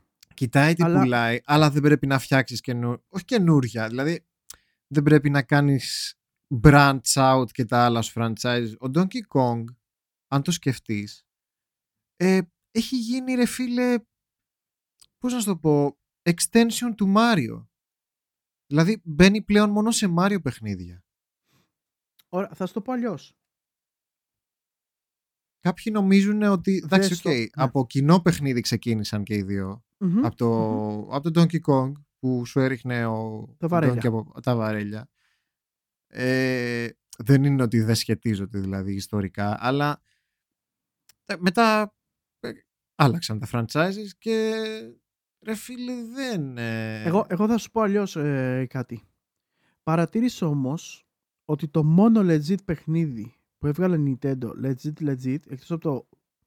Ε, ήταν το Mario Odyssey. Ναι. Το Breath of the Wild είναι port του Wii U. Το οποίο ουσιαστικά εκεί ξεκίνησε το παιχνίδι. Ε, να φυσικά. φαίνεται. Φυσικά. Το, το Donkey Kong Tropical Freeze Wii U. Το Mario 3D World Wii U. Ε, από έτσι μεγάλα projects Ενώ εννοείς, αυτό, ε; δηλαδή αυτά που τώρα βλέπουμε εμείς σαν μεγάλα, μεγάλα releases Ναι, είναι ναι, ναι. re-releases. Έχεις δίκιο, δεν, το- δεν το είχα σκεφτεί. Ναι. Οπότε τώρα πρέπει, πρέπει λοιπόν η Nintendo να βγάλει κάτι καινούριο fresh. Ναι, Όπως έχεις όπως δίκιο. στο, στο, στο, στην έκταση του Odyssey. Κατά κανόνα η Nintendo βγάζει κανένα καινούριο Mario ανά πέντε χρόνια. Πο- ε, Ναι, δηλαδή για, για ολοκένουργιο. main, mainline Mario, όχι Ακριβώς. τα spin-offs, ναι. Α, ο- ο- δηλαδή όχι Mario Golf, όχι Mario Αυτά, Kart, όχι ναι, τίποτα. ναι, ναι. μόνο το main Mario. Οπότε, εγώ τώρα τι γίνεται. Αν αυτή η εταιρεία, αν αυτό το team behind the Odyssey, ε, μήπως αναλάβει το Donkey Kong, ίσως το Mario γίνει ένα μικρό skip και, πούμε- και δούμε κάποιο Donkey Μακάρι. Kong. Μακάρι. Μακάρι. Και εγώ μαζί σου σου λέω και εγώ θα το ήθελα να το Που δω. πραγματικά μου φαίνεται πολύ δύσκολο γιατί με αυτά που κάνουν εξής με το παρκάκι εκεί πέρα που έχουν ανοίξει και θα είναι Μάριο όλα και πανιταράκια και τα λοιπά μου φαίνεται περίεργο να κάνουν focus στο Donkey αλλά Ε, θα δεν είμαι, έπρεπε, και, ρε. δεν είμαι και καθόλου against. Θα έπρεπε. Κάτσε να σου πω πότε τρο- βγήκε το Tropical Freeze. Ου, Donkey Kong Country, Tropical Freeze. το οποίο 13. είναι του δε- 14. Όχι, στο, στο Switch είναι το 18 βγήκε στο Switch. Α, ναι, ε, παιχνίδι του 14 όμως. Μ, Δεν έχουν κάνει και τίποτα ιδιαίτερο. Το Παιχνίδι 14. το 14, 14 Φλεβάρι, βγήκε. 14 Φλεβάρι του 14. Οπότε Ναι, ναι, μιλάμε ναι. για παιχνίδι Ου, 8, ε, 7 ετών. Και αυτό, μα είναι ντροπή. Ναι, είναι παραμελημένο η franchise και, ο- και είναι- δεν είναι franchise το οποίο δεν τους απέφερε λεφτά. Όπως και το Metroid, έτσι. Μμμ. Δηλαδή, Αυτό, ακόμα ναι, και τα δηλαδή, Metroid έχουν παραμεληθεί. Πρέπει να γίνει ένα refocus εκεί πέρα. Δηλαδή, ε, λίγο να πάνε τα, τα resources και σε άλλα. Και σε άλλα franchises. Δεν, μπορούμε, δεν μπορείς να μην δεις όμως το γεγονός ότι ε, η Nintendo όταν βγάζει καινούριους fighters στο ο, τέτοιο, στο Smash, ε, πουλάει σαν τρελή. Δεν μπορείς να δεις ε, παιχνίδια ε, όπως το Pokemon που πουλάνε σαν τρελά. Δηλαδή όλα αυτά δεν μπορεί να τα αγνοήσεις, έτσι. Οκ. Δεν μπορείς να μην τα υποστηρίξεις. Οπότε ίσως, το- ίσως έχει, σε αυτό το τομέα έχει αλλάξει λίγο η Nintendo, αλλά παρόλα αυτά όμως Ε, ρε φίλε, αλλά να, ας πούμε, ο κόσμος ζήταγε, σαν, τρε, σαν τρελή ζήταγαν το τέτοιον. Α, όχι, μαλακία είπα. Πήγα να πω για τον King K. Rool, αλλά τον εβάλανε, μαλακίες λέω. Γράψε Μμμ. άκυρο, άκυρο. Παρ' όλα αυτά όμως βλέπουμε ότι τα, επειδή τα re-releases αποφέρουν τόσα λεφτά εμ, είναι δύσκολο να μην συνεχίσεις αυτό το trend. Καλός ή κακός αυτό Ναι. είναι. Και βλέπεις ας πούμε ότι το Animal Crossing έχει πουλήσει όσο οι μισές κονσόλες που έχεις δώσει Ναι. για τρελά νούμερα μιλάμε έτσι. Ναι. Εμ, και εκεί είναι δύσκολο να το αγνοήσεις. Δηλαδή, και σου λέει τώρα, άμα βγάλουμε ένα Donkey Kong, πώς θα πουλήσει το Donkey Kong; Ε, Καταλαβες. δοκιμάστε Δεν- τώρα, μαλάκια, μια φορά. ε. Εγώ μαζί ένα, σου. large, ένα large scale donkey. Δηλαδή, εσύ είπες για το τέτοιο, για το Tropical Freeze. Το Tropical Freeze όμως δεν είναι ένα large scale παιχνίδι. Στην πραγματικότητα, large scale, παι- το τελευταίο large scale παιχνίδι είναι το Donkey Kong Country 3. Ναι ρε φίλε, αλλά Ή το, το, Mario, το, το 64, άντε το το 64. Mario Party όμως βγάζει λεφτά. Βγε- βγ- οπότε βγαίνει καινούριο Mario Party. Ή να σου πω κάτι άλλο. Έλεγες πριν για τα spin-offs. Κάποτε είχαν ας πούμε Diddy Kong Racing. Ωραία, δεν σου λέω να βγάλουν Diddy Kong Racing 2 γιατί υπάρχει το Mario Kart, καταλαβαίνω. δεν θα πουλάγε το Diddy Kong Racing 2 αλλά γιατί δεν βάζεις ας πούμε κάποια από αυτά τα spin-offs να είναι Donkey Kong; Να μην είναι όλα Mario ρε φίλε από εδώ και πέρα να είναι και κάποια Donkey Kong να είναι κάποια Zelda κά... ξέρω εγώ κάπως, Θα κάπως δούμε. ένα, Ε, ένα redistribution των ε, Θα δούμε Χρήστο, δεν ξέρω. Εγώ παρα- ε, θα ήθελα πάρα πολύ να δω ένα 3D Donkey και θα δούμε πώς θα βγει. Και ίσως κάποια στιγμή και παίξω και το 64 να το δω πώς είναι, γιατί δεν το έχω παίξει. Ε, άμα μιλάμε για emulation είναι λίγο δύσκολο γιατί είναι, είναι από τα πιο απαιτητικά παιχνίδια της κονσόλας λόγω και Ναι, του ναι. expansion pack αν θυμάσαι που το λέγαμε Ναι, και τις ναι, ναι. προάλλες. Λοιπόν, αυτά για τον Donkey. Ε, Ελπίζω να πάει μπροστά αυτό, όλο το, αυτή όλη η ανάπτυξη. Μακάρι να τον δούμε ξανά τον Donkey να, στις παλιές του δόξες. Oh yeah. Λοιπόν, τώρα έχουμε την ε, NetherRealms α, η οποία λέει σταματάει την υποστήριξη DLC, δηλαδή σταματάει τα DLC για το Mortal Kombat 11 α, για να γυρίσει λέει το focus της στο επόμενό της project. Α, και πριν από το stream μου έλεγες ότι πιστεύεις ότι θα είναι Injustice, ότι το επόμενο τους ε, Μμμ. project θα είναι Injustice. Ε, νομίζω θα συμφωνήσω μαζί σου, γιατί το σκέφτηκα λίγο. Ε, ειδικά τώρα που ήμουν στα ντουζένια του το DC Universe, που ε- έχει λίγο ξαναχτιστεί ας πούμε και με το... Πώς το λέγανε αυτό ρε εσύ, του Zack Snyder, το... Με τον No, Batman the- και το το Superman. League. Το Το Justice, Justice League. το Justice League, μπράβο, μπράβο. Ε, νομίζω είναι κατάλληλη στιγμή για να γίνει αυτό. Αλλά δεν ξέρω αν θα αργήσει. Δηλαδή, θα ήταν καλό αυτό το game να βγαίνει τώρα κοντά, όχι σε δύο χρόνια από τώρα. Ε, κοίτα να δεις. Σκέψου ότι το Injustice 2 βγήκε το 17 και μετά από δύο χρόνια είδαμε Mortal Kombat 11. Που Ε, ναι, σημαίνει- είναι στην ίδια engine γι' αυτό. Ναι, ο- ακριβώς. Οπότε εγώ θέλω να, να, να ελπίζω και νομίζω ότι θα Αλλά το δούμε. θυμάσαι σε ποια engine είναι το Mortal Kombat 11. Unreal 3. Αυτό, Unreal Engine 3. Θα κάνανε το Injustice το 3 σε Unreal Engine 3. Θα μου πεις γιατί όχι. Πάντως, Εφόσον, ναι, ήταν, εφόσον ήταν έτσι το Mortal Kombat 11, γιατί να μην ήταν; Και το Injustice παρ- 3. Παρ' όλα αυτά όμως βλέπουμε ένα τρελό τρελό support του Mortal Kombat 11. Ε, Ε. το, οποίο, το οποίο ναι, ήταν μέχρι πρόσφατα έβγαζε κάτι απίστευτα Που- DLC, ναι, έτσι. ναι, ναι. Έχεις, Με βγα- χαρακτήρες. έβγαλε απίστευτα DLC, ναι. Εν τω μεταξύ, ακόμα το Mortal Kombat 11 δεν το έχω παίξει, ρε φίλε, γιατί ε, είναι ακριβούτσικο και, Ναι, γιατί, γιατί, γιατί είχαμε πέρασει ρε Χρήστο. και έχει ακόμα το γαμημένο αυτό το DRM που δεν μου αρέσει, το Denuvo, που σας έχω πει ότι το συχαίνομαι, που δεν μπορείς να το παίξεις offline ή άμα, δεν- άμα δεν κάνεις συνέχεια check στο ίντερνετ. Αυτά δεν τα... Ό, όποιο παιχνίδι βλέπω ότι το έχει αυτό δεν το παίρνω. Και δυστυχώς το, το Mortal Kombat του 11 είναι ένα από αυτά. Ναι, αυτά που λέμε. Δηλαδή θα δούμε ίσως κάποιο καινούριο project από την NetherRealms. Εμ, και ναι, we shall see soon. ναι. Θα- Πιστεύω θα θα, το δούμε ψ- κατά ανακοίνωση σύντομα. Άμα δεν ήταν Injustice, θα ενδιαφερόσουν για κάτι εντελώς καινούριο από την NetherRealm. Όταν είσαι εντελώς, εντελώς... Καινούργιο franchise. Fighting βέβαια, έτσι. Ε, κατά πάσα πιθανότητα fighting θα ήταν. δεν γιατί- έχουν πει βέβαια ότι θα είναι fighting. Αλλά εντάξει, οκ. fighting βάζουν οι άνθρωποι. Δεν, ε, δεν νομίζω να δούμε κάτι άλλο. Αλλά ποτέ δεν ξέρεις. Αλλά θα ενδιαφερόσουν, ας πούμε, για ένα καινούριο franchise fighting από την Netherrealm. Ε, ναι, why not; Γιατί, Γιατί εντάξει, όχι; ποτέ δεν, ποτέ δεν ξέρεις. Δηλαδή, Ε, κοίτα, είναι και αυτή μια εταιρεία η οποία πρέπει να κάνει και κάτι άλλο. αυτό, αυτό γι' αυτό Το, το, κα- το λέω. καταλαβαίνω ότι έχει χτίσει το όνομά σου γύρω από τα Mortal Kombat και αυτά τα παιχνίδια. Εντάξει, Έχεις βρήκε το κάνει Injustice με ολόκληρο την, ε, με την Μμμ. DC. Αλλά Ακριβώς. αυτό μπορεί να μην είναι και για πάντα. Γιατί ξέρεις πώς πάνε αυτά. Έχουν, με αυτές τις πάντως, εταιρείες. κοίτα, εγώ θα σου λέω, μπορεί να κάνουν και ένα φοβερό single player παιχνίδι. Ε, στη- στην έκταση του Batman Arkham. Και γιατί το λέω έτσι, γιατί γενικά όσοι έχετε παίξει τα παιχνίδια της ε, NetherRealms, τα Mortal Kombat ειδικά τα τελευταία, έχουν φοβερό, ε, φοβερό story. Ναι, ισχύει. Ε, το ίδιο και τα Injustice. Μμμ.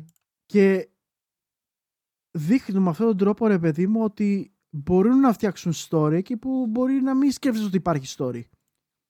Οπότε με ένα, με ένα ωραίο ε, παιχνιδάκι, παιχνίδι, ρε παιδί μου, μπορούσαν, ξέρεις τι θα μπορούσαν να κάνουν. Από τη στιγμή που έχεις αυτή τη συνεργασία, αυτή τη σχέση με την ε, Warner Bros. και, τα, και, το, και τη DC, Μμμ. μήπως να, βα- να φτιάξουν ένα παιχνίδι για έναν ήρωα λίγο πιο χαμηλών τόνων. Για κάποιον ήρωα ο οποίος να μην ακούει τόσο πολύ. Α, Έτσι. κάποιον της DC. Καλά, εγώ δεν τους ξέρω Ναι. κιόλας, αλλά Ε, δεν ξέρω, έχεις- θα μπορούσαν είχες να το κάτι κάνουν, συγκεκριμένο στο μυαλό σου, ας πούμε; Ε, μπορούν, μπορούσαν να πούνε για, το, για Green Lantern. Που εκτός ότι έχει κοινό, είναι Δεν λίγο είναι νης Marvel. κοινό. Green Lantern, είναι. όχι. DC είναι. Ναι. Α, DC, οκ, οκ. Ε, My bad. είναι και, μα- είναι, είναι και, ήταν και μάλιστα μέλος της ε, τέτοιας ρε. Έχεις δίκιο, ναι. της είναι. Justice League και Μμμ. που δεν την είχε στην ταινία, δεν τον είχε. Ε, Ε, αυτά μπορεί να είναι τίποτα με τα rights και τέτοια, ποιος ξέρει. Όχι, πιστεύω ότι απλά το story πως το κάνανε Α, με με το story, το οκ. τέτοιο, ναι, ίσως να το φέρουν αργότερα στο τέτοιο, μήπως βγει κάνει Justice, δι- Justice 2, Justice League 2 και ίσως Οκ. εκεί δούμε κανέναν Green Lantern. Ε, γιατί είναι πάρα πολύ, δεν είναι ένας. Λοιπόν, και τέλος πάντων Ναι. θα μπορούσα να φτιάξω ένα καλό παιχνίδι πάνω σε αυτόν τον ήρωα ε, ή πάνω σε κάποιον άλλον. Έχει, έχει, έχει πάρα πολύ πλούσιο content ε, η DC, πράγμα που δεν εκμεταλλεύεται πλήρως, έτσι. Αλλά πι- θέλω να, θέλω να βλέπω ότι γενικά τα DC Story Games έχουν εκμεταλλευτεί καλύτερα από τα Marvel. Που είναι το Ναι, ακριβώς ρε. αντίθετο στις ταινίες. ναι, ρε, εννοείται. Ναι, ισχύει, ισχύει. Έτσι, δηλαδή τα Batman, Μμ. τα Arkham, τα θεωρώ τα από τα πιο Γαμάτα. top παιχνίδια Από τα μαλάκα όλων των καλύτερα εποχών. super hero παιχνίδια. Μάλιστα καθορίσανε και πάρα πολλά πράγματα standards κάνανε Στο combat. ε, στο combat system ε, κάποιων παιχνιδιών τα οποία πραγματικά τα χρησιμοποιούν μέχρι σήμερα. Yep. Λοιπόν, οπότε μακάρι. Εγώ αυτό θα ήθελα να δω και πιστεύω η NetherRealm θα μπορούσε να ανταπεξέλθει σε αυτό. Τέλεια. Λοιπόν, ε, τι άλλο έχουμε; Ε, είδαμε το ένα 7 λεπτό teaser για το remake του System Shock. Α, κάποιοι μπορεί να μην γνωρίζετε ότι πριν το Bioshock ε, το στουντιάκι που έφτιαχνε το, το Bioshock είχε φτιάξει κάποιες cyberpunk δουλειές. Το cyberpunk γενικότερα δεν είναι, κάτι νέο, δεν είναι κάτι νέο, δεν είναι κάτι καινούριο. Κάποτε έπαιζε πάρα πολύ στα late 90s και early zeros. Και το System Shock ήταν μία από αυτές τις δουλειές. Οι περισσότεροι το θυμούνται για το 2, για το δεύτερο System Shock. Μμμ. Το πρώτο είναι πάρα πολύ παλιό game, δηλαδή είναι του 94, φαντάσου. 94 first person παιχνίδι και πιστέψτε με, ας πούμε, σα- για να πεις ένα παιχνίδι ότι γεράσει άσχημα, γεράσει άσχημα. Έχει γεράσει άσχημα, ναι, για Μμμ. να το λέμε εμείς κιόλας που γενικότερα προσπαθούμε να είμαστε πολύ πιο έτσι, forgiving με τα παλιά παιχνίδια. Είναι από τα παιχνίδια που έχουν γεράσει άσχημα και η εξαιρετική, η τρομερή Night Dive Studios ε, που, είχε, που έχει φτιάξει και το Turok που έχεις παίξει εσύ. Μμμ, Ε, θυμάσαι τι δουλειές κάνουν αυτά τα παλικάρια, έτσι; μμμ. εξαιρετικές δουλειές. Ε, αυτό που έχεις παίξει εσύ ήταν remaster και ήταν εξαιρετικό remaster, έτσι από τα καλύτερα remasters. Ε, το α, System Shock είναι remake.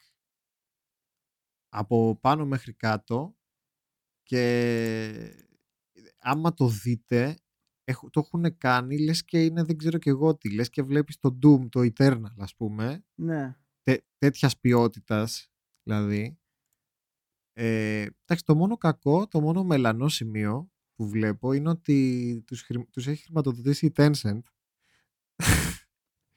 και όλο το franchise νομίζω το έχει αγοράσει η Tencent δυστυχώς δηλαδή πραγματικά του είναι δηλαδή και System Shock 3 που θα βγει και καλά κάποια στιγμή ε, θα είναι υπό, την, ε, υπό το leadership της Tencent της κινέζικης αυτής αγαπημένης μας εταιρείας και δεν ξέρω προς τα που θα το πάνε αυτό το franchise αλλά Κάτσε ρε εσύ. Εγώ πιστεύω ότι την έχεις πιάσει λίγο άγρια την Tencent, η αλήθεια είναι. Μμμ. Γιατί ναι, μεν, οκ, μαλάκα ρίχνει λέει, make it rain τα λεφτά. Ε, Από τη μία, από την άλλη όμως, ρε εσύ, μπορεί να δώσει πολύ ε, ανοίγματα σε εταιρείες και τελικά να, να σε αφήσει από πρόσωπο. Γιατί βλέπεις τελευταία η Κίνα κάνει μεγάλες, αγο... μεγάλες ναι ρε βήματα προς την φίλε αλλά εθνική αγορά.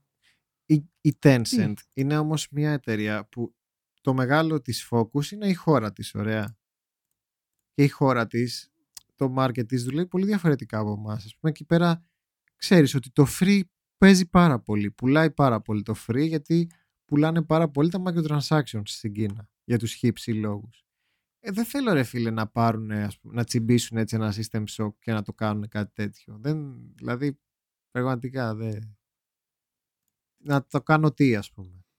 Ναι, θέλω να πω ότι ίσως όμως να μπορούν να, να ακολουθήσουν και μια άλλη κατεύθυνση και να ανοιχτούν από την αγορά τους. Εντάξει. Και αυτό να είναι σε, σε, σε ένα game σαν το System Shock, ας πούμε. Ίσως να έχεις δίκιο στο ότι δεν θα πρέπει να τους βλέπω ως κάτι χειρότερο από άλλες εταιρείες τύπου Activision, ας πούμε. Ή τύπου Microsoft.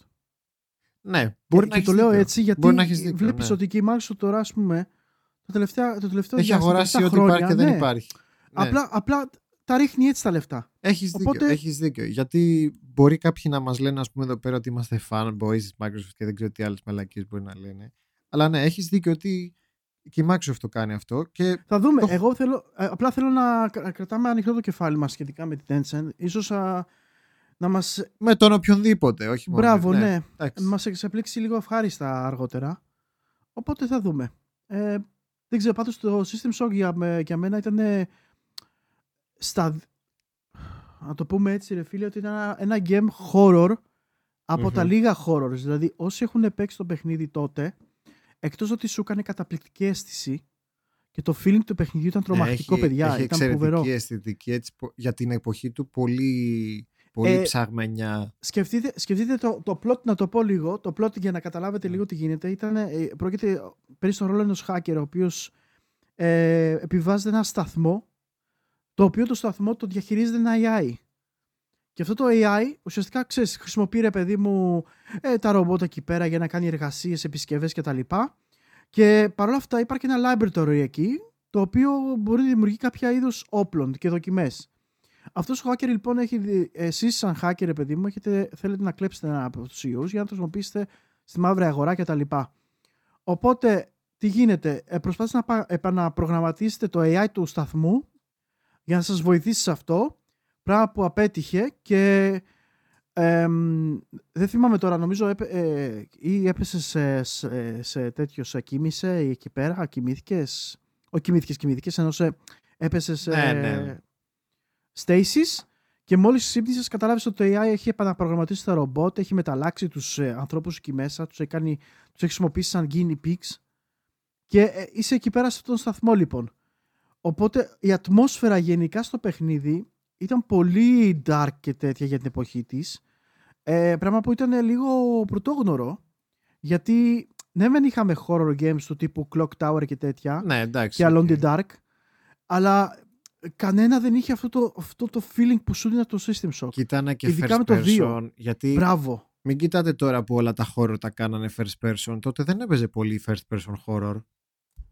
Ω, Ήτανε- ναι, ακριβώς, ναι. ακριβώς. Έχει και άλλα στοιχεία βέβαια. Δεν είναι horror horror το παιχνίδι. Έχει RPG στοιχεία. Όχι. Έχει, σου- είναι shooter. ε, Το θεωρώ, το θεωρώ πιο πολύ psychological horror. Αυτό, ναι. Είναι psychological horror ε, shooter με κάποια RPG στοιχεία. Πάντως με Και- το τιζεράκι που είδαμε Χρήστο μου άρεσε πάρα πολύ που είδα, αυτό που είδα. Φαίνεται Είδα φοβερό, δηλαδή. Μμμ. Φαίνεται σαν reinvent όλου του franchise, μη σου πω. Τόσο, δηλαδή τόση δουλειά έχουν κάνει. Αυτό είναι δουλειά Ε, της Night Dive να πούμε. Μμμ. Να, να πούμε και το εξής ότι πιστεύω ότι το έχουμε ανάγκη λίγο κάτι τέτοια games να επανέρχονται. Ναι, Ε, ναι. γιατί ξεκάθαρα. βλέπουμε ότι ε, όχι, το, όχι ότι στέρεψαν οι ιδέες, αλλά ότι να Υπάρχουν μην πράγματα που δημιουργούνται αφήσαμε σωστά. πίσω. ναι, Αυτό. και, και ίσως να μην δημιουργούνται σωστά κάποιες ιδέες με αποτέλεσμα να έχουμε παιχνίδια σαν το Agony π.χ. που το premise του είναι εκεί ναι. αλλά όλο το execution Η είναι, εκτέλεση, ναι. είναι χάλια. Και ίσως να χρειαζόμαστε παιχνίδια σαν το System Shock να φέρει αυτό το είδος το παλιό, το φρέσκο, να το Να ξαναφέρει θυμίσει σήμερα ημέρα και με λίγο γραφικά. τι Μμμ. γινότανε τότε. Τι Ακριβώς. γινότανε τότε. Που πιστεύω στο θέμα story και στο θέμα gameplay και τα λοιπά κρατάει πάρα πολύ. Απλά τα γραφικά το κρατάγαν πολύ πίσω. Αυτό, ναι. Γι' αυτό, για τον λόγο που είπες τώρα για το System Shock, που λες να φέρουν πίσω κάποια στοιχεία, να τα δούνε κάποιοι πώς ήταν τότε, είναι και το Deus Ex ένα από τα games που θα ήθελα να Ναι, ρε. ξαναδούμε στην τότε του μορφή με μοντέρνο. Α, Με ένα το Deus Ex μοντέρνο θα take. φοβόμουν, να σου πω την αλήθεια. Θα Και φοβόμουν εγώ, γιατί, και εγώ εννοείται γιατί γιατί, θα ήθελα απλά να είναι πολύ, πολύ, πολύ πιστό στο αγα- στο θα αρχικό του concept. θέλανε να το κάνουν streamline και αυτό είναι πολύ επίφοβο για ένα παιχνίδι σαν το Deus Ex. Ναι. Μμ. Λοιπόν. ε, Σκέφτομαι τα πόσα καλά έκανε το Deus Ex τότε, φίλε, που δεν τα έκαναν παιχνίδια αργότερα. Ναι, ναι. Άσε, Μιλάμε είναι για- ολόκληρο. ε, Είναι podcast δικό του το Deus Ex ολόκληρο. Απίστευτο, Και- φίλε. Και, και το είδες και νομίζω μόνος σου, μαλάκα. Για όταν κάποιο έπαιξες. λόγο το αναφέρουμε σε κάθε σχεδόν ε, podcast. Για μένα, αλλά- sorry κιόλας, για μένα είναι και αυτό κομμάτι ένα σταυροδρόμι. Δηλαδή, υπάρχουν παιχνίδια που βγαίνουν από τι γενιές, όπως τώρα πρόσφατα βγήκε. Ε, Α το πούμε, ρε, παιδί μου, Red Dead Redemption, Grand Theft Ναι. Auto 5. Ε, τυχαία τα είπα αυτά τα δύο παιχνίδια και ας είναι της ίδιας εταιρείας. Μμμ. Ε, Witcher. Έτσι. Ναι. Παιχνίδια σαν αυτά βγαίνουν ανατακτά διαστήματα και απλά κάνουν, ξέρεις. Ε, κάνουν reinvi- re- re-innovate το είδος. Και αυτού του είδους τα παιχνίδια περνάνε και μετα, μετατρέπουν όλη την αγορά. Α, Batman Arkham, Arkham Series. Αυτό ναι που Έτσι. το ανέφερε και πριν. Ε, το System Shock ήταν αυτό που έκανε αυτό για τα horror games. Ε, το οποίο το έκανε σωστά και αργότερα κάποιοι το ακολούθησαν, κάποιοι όχι. Έτσι. Είδαμε τα καταπληκτικά ε, πέστα. Ε, το ανέφερες πριν. Γάμο το κόλ. Bioshock. Bioshock. Τα, ναι. κατα, τα καταπληκτικά Bioshock παιχνίδια που φέραν αυτό το είδους horror. Ε, Είναι spiritual successors Μμμ. τα Bioshock του System Shock. Είναι σε Τα διαφορετικό Bioshock- setting. Μπράβο, ε. τα Bioshock θυμίζουν πάρα πολύ το, το, το, το System Shock για να καταλάβετε. Εντάξει, Γιατί λογικό. Κατά, κατά πάσα πιθανότητα έχετε παίξει κανένα Bioshock, οπότε Ναι, ναι, ναι. καταλαβαίνετε λίγο το Αυτό. μόνο με την ατμόσφαιρα πως σε σφίγγει και σε... Αυτό, ναι. νιώθεις Φανταστείτε κάπως. κάτι τέτοιο, αλλά σε cyberpunk ε, setting. Μμμ. Αυτό. Λοιπόν, ε, αυτό κυκλοφορεί μάλιστα το, τώρα καλοκαίρι, δηλαδή ήμουνα στο τσάκ να κάνω και pre-order, αλλά λέω άσε, άσε. Θα κρατήσω το λόγο μου και θα, δεν θα κάνω pre-order. Λοιπόν, ε, άλλο, άλλο, άλλο. για πες μας για το επόμενο Λοιπόν, εδώ ερχόμαστε λοιπόν στο Elder Scrolls 6, το οποίο ο κόσμος, ρε παιδί μου, το θεωρεί ότι είναι πρώτο πυλό, δεν ξέρουμε και εγώ τι, ότι ξαφνικά θα μας κάσει ένα Elder Scrolls 6 και θα παίζουμε όλοι και θα ε, είμαστε σαν το Skyrim στον 7ο ουρανό. Πράγμα που δεν πρόκειται να γίνει έτσι, γιατί βγήκε ο περίφημος ο Todd, ε, ο Todd Howard βγήκε και είπε, μάλλον παραδέχτηκε ότι το Elder Scrolls είναι απλά στο design phase. Για να καταλάβετε λίγο τι λέμε design phase. Όταν λοιπόν ξεκινάει ένα παιχνίδι, καθόμαι εγώ με τον Χρήστο και λέμε, ωραία, τι παιχνίδι θα κάνουμε; Ε, θα κάνουμε το Elder Scrolls 6. Α, πολύ ωραία. Λοιπόν, πώς θα είναι το concept του παιχνιδιού και ξεκινάει το design το πώς θα ναι. ξεκινήσει όλο το υπόλοιπο παιχνίδι. Οπότε είναι σε αυτό το ναι. στάδιο ακόμα. Είναι στο στάδιο που ακόμα μελετάνε πώς θα είναι το gameplay του, α, πώς θα είναι το setting, ε, σε αυτό το στάδιο. Που μπορεί να ναι. φτιάχνουν κάποια early έτσι, concept art. Πες μου, πες μου λίγο εσύ τι πιστεύεις, πότε πιστεύεις θα μπορεί να βγει το Elder Scrolls 6. Καταρχάς να ξέρεις ότι αυτό ήταν μαχαιριά στην καρδιά. Δηλαδή, παρόλο που, εντάξει, προφανώς και περιμένουμε πρώτο το Starfield, που δεν αργεί τόσο. Εντάξει, το 22 δεν βγαίνει. Το 22 βγαίνει το Starfield. Και εντάξει, θα είναι κάτι που θα μας κρατήσει, αλλά πραγματικά με το να λες ότι είναι σε τόσο πρώιμο στάδιο, ε, θα βγει, τι να σου πω, το, το 25 the earliest θα έλεγα. Και εγώ, και εγώ αυτό πιστεύω. Αυτό. Το λιγότερο το, λιγότερο το 25. Το λιγότερο το 25. Και το μαξί το, το αστείο ποιο είναι ρε φίλε; Η Bethesda έκανε αυτό που έπρεπε να έχει κάνει η Blizzard με το Diablo 4. Όταν θυμάστε πριν λίγο καιρό, πριν ένα διάστημα που έβγαλε ένα τρέλερ απλά το λόγο Elder Scrolls 6 και κατορίστηκαν ναι, ναι. όλοι πάνω τους. Αυτό ναι. μαλάκα πρέπει να κάνει η Blizzard και ας μην είχε παιχνίδι. Αυτό, ναι. Και δεν έπρεπε να το είχε κάνει η Bethesda. Παιδιά, καταλαβαίνετε ότι κάτσανε και φτιάξαν ένα τρέιλερ χωρίς να έχουν καμία ιδέα πώς θα είναι το παιχνίδι. Αυτό, ναι. για να δηλαδή, δείξουν ότι είναι. Ε, ότι, ότι υπάρχει, το franchise ζωντανό, ναι. Ρε φίλε, πραγματικά τώρα, αστείο, που το, τώρα που το λες αυτό Εν τω μεταξύ η Bethesda είναι μια εταιρεία που δεν συνηθίζει να τα δείχνει τόσο νωρίς τα games της ε, να τα τυζάρει τόσο συνήθως ε, ειδικά με τα Fallout σου έδειχναν, ξέρω εγώ, πριν 6 μήνες το game και μετά στο βγάζαν. Μέσα σε 6 μήνες. Το βλέπει, το έπαιρνες, τέλος. Ρε φίλε, τώρα. Εντάξει, μεγάλη απογοήτευση. Ξέρεις ποιο είναι το θέμα εσύ Χρήστο, ότι για μένα δεν έπρεπε να πούνε τίποτα. Αυτό, τίποτα ναι, δεν, δεν έπρεπε να έχει υπάρξει αυτό το teaser καν. Ναι. Αυτό είναι από, δηλαδή από, που... τη μία, από τη μία, ξέρεις κάτι, καλά κάνανε. Γιατί δες τι γινόταν με το Diablo 4, που τραβάγαν τα βυζιά τους όλοι μαλάκα που δεν βλέπουν τη διάπλωση τους κράζανε. Εντάξει, κάνε μια δήλωση, ρε. Πρέπει να κάνεις τρέιλερ. Το θέμα είναι ότι η Bethesda έχει αυτή τη στιγμή πρόβλημα. Είχε πρόβλημα, μάλλον. Δεν, νομίζω δεν θα έχει τόσο πρόβλημα στο μέλλον, Χριστό. Γιατί; Γιατί έχει ένα αποτυχημένο Fallout, το 76, ναι. που έχει μεγάλο πρόβλημα με το Fallout. Έχει το Starfield, το οποίο το, το μαγειρεύει 10 χρόνια τώρα. Ναι. Έτσι, που άμα, άμα της έρθει backfire το Starfield, ναι. ε, εκεί θα έχει μεγάλο θα θέμα. Θα είναι πολύ, ναι, συμφωνώ ναι. σε αυτό μαζί σου. Δηλαδή, άμα δεν είναι, όχι απλά καλό, άμα το Starfield δεν γαμάει, θα είναι θέμα για την Bethesda. Το, Starfield τώρα πρέπει να είναι ένα, ένα υποβιβασμένο Star Citizen. Αυτό, ναι, δηλαδή. Αυτό πρέπει να είναι, δυστυχώς. Αυτό, ναι. Το λιγότερο αυτό δηλαδή. Ε, και κάτι μου λέει ότι δεν θα είναι. Και θα με, μην με πείτε πεσημιστή, γιατί το βλέπουμε με βάση την ιστορία, έτσι, ότι επειδή κάτι έκανε 10 χρόνια να φτιαχτεί, δεν σημαίνει ότι θα είναι masterpiece. Το, το είδατε με το Cyberpunk, έτσι, τώρα τελευταία.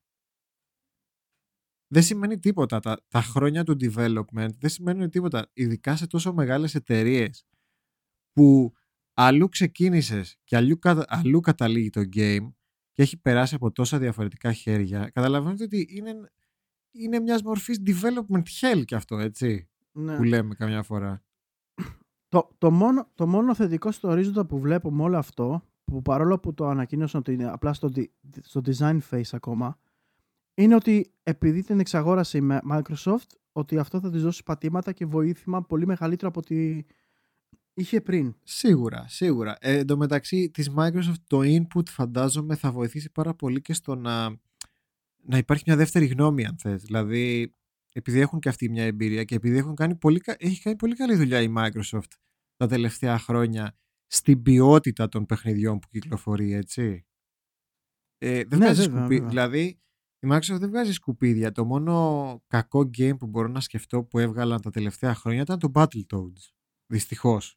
Γαμώ το και ας το μην το... Δεν το έχω Και παίξει καν από τα νεύρα μου, ρε. Βρήκανε και παιχνίδι να βγάλουν κακό, ρε φίλε, το Battletoads. Τέλο- Δηλαδή, τώρα θα ήταν Που ένα. και, θα- και αυτό, και αυτό ρε μαλάκα ήταν απλά, απλή συνταγή. Ναι, ναι. Εν τω μεταξύ πρέπει να είναι ο ίδιος ο δημιουργός που, πώς το λένε, είναι ακριβώς ο ίδιος δημιουργός που έκανε τα Battletoads και ήταν ο σχεδιαστής του Donkey Kong, παρα- παρακαλώ.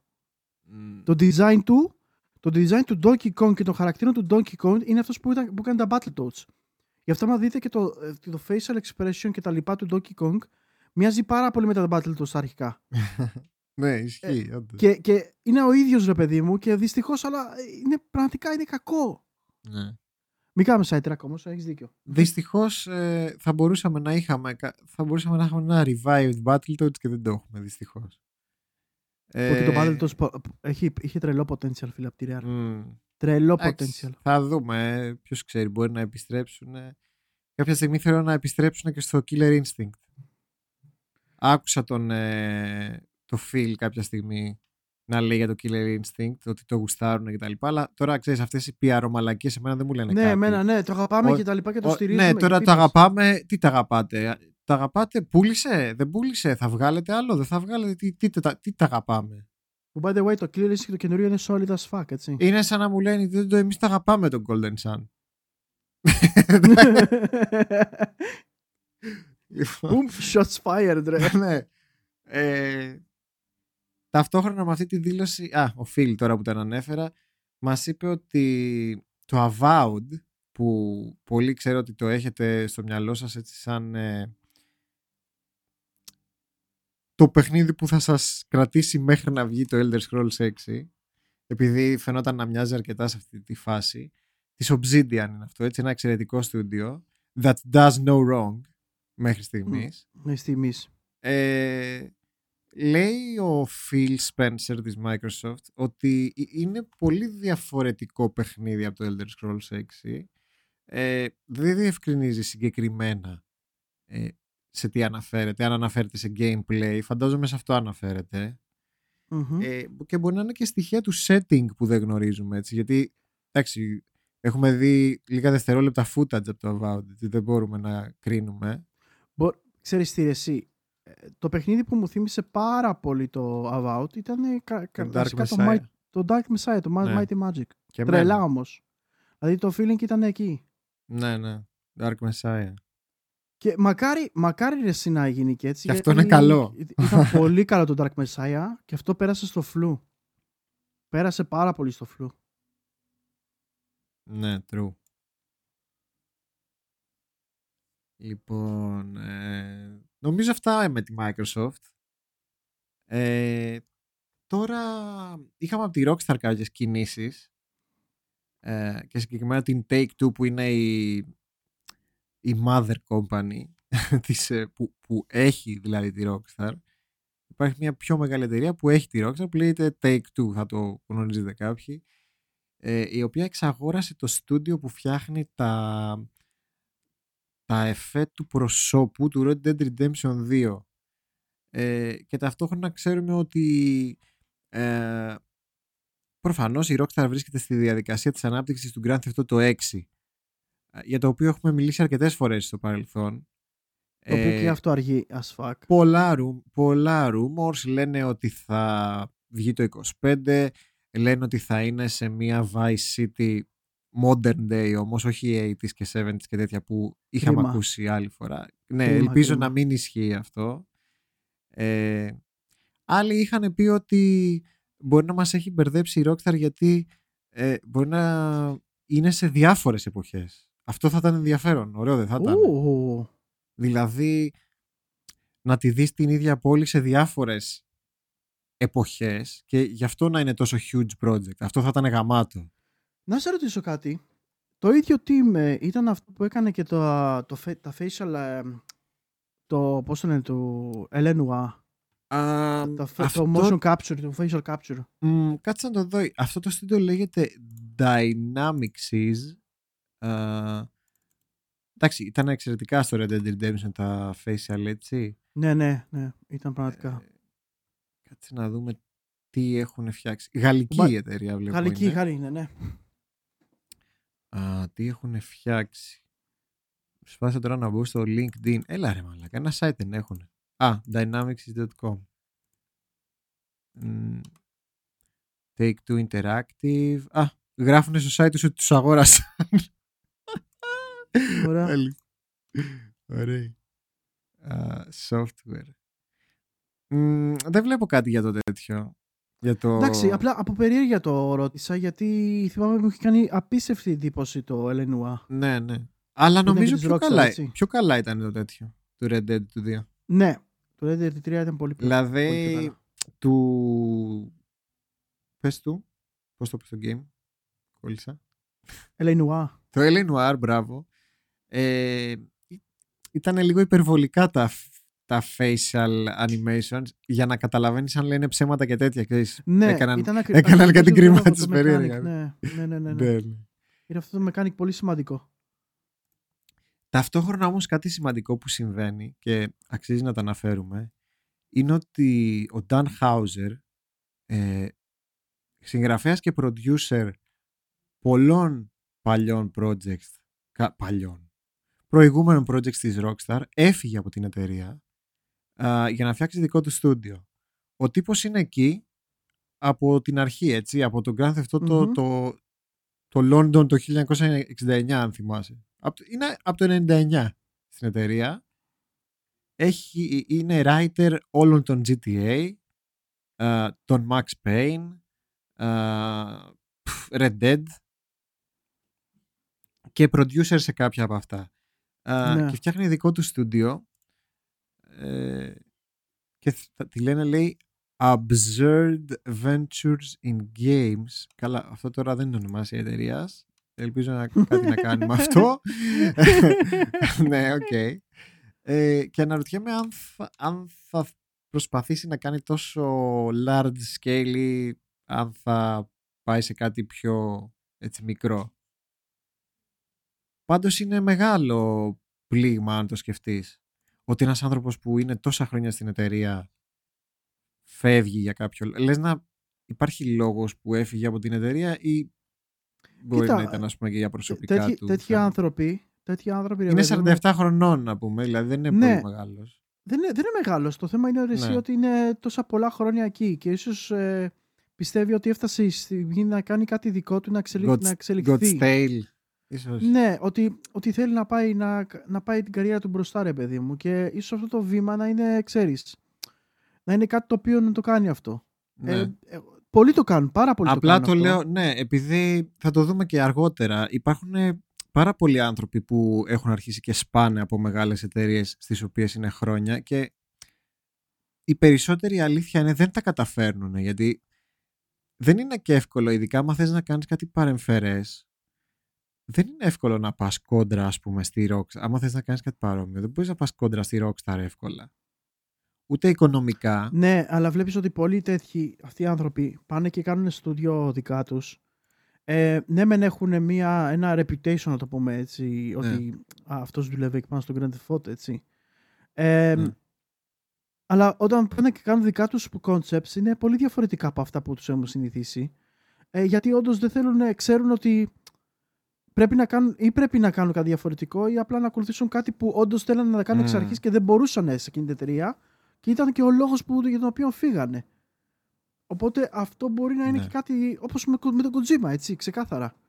Ο Kojima Ναι, έφυγε βέβαια. από την Konami, όχι πέρα από αυτά που έγινονταν, γινόντουσαν εκεί, αλλά είχε ένα δικό του vision. Και αυτό το δικό του vision μπορούσε να το κάνει μόνο εφόσον είχε το δικό του στούντιο. Οπότε αυτό ίσως δίνει πολλά ανοίγματα να κάνουν αυτό που θέλουν που πραγματικά σκεφτόντουσαν πολλά χρόνια ρε φίλε. Δηλαδή είναι, είναι οκ. Και για να πούμε και του στραβού το δίκιο, έτσι. Ε, ο Kojima μπορεί να είχε στο μυαλό του, ξέρω εγώ, να τελειώσει το Metal Gear στο 5, αλλά μην ξεχνάμε ποτέ ότι μπορεί και να το βαρέθηκε, έτσι. Ναι. Ε, δεν, δεν θέλω να τα ξεχνάτε αυτά σαν ε, fans του Order of Gaming, θέλεις, γιατί ε, προσπαθούμε να είμαστε σκεπτόμενα άτομα ε, και να σκεφτόμαστε όλες τις παραμέτρους γιατί πάντα έρχεται η στιγμή που για κάποιον κάτι έχει τελειώσει. Αλλά όταν μια αγελάδα ακόμα κατεβάζει γάλα, για την εταιρεία δεν έχει τελειώσει.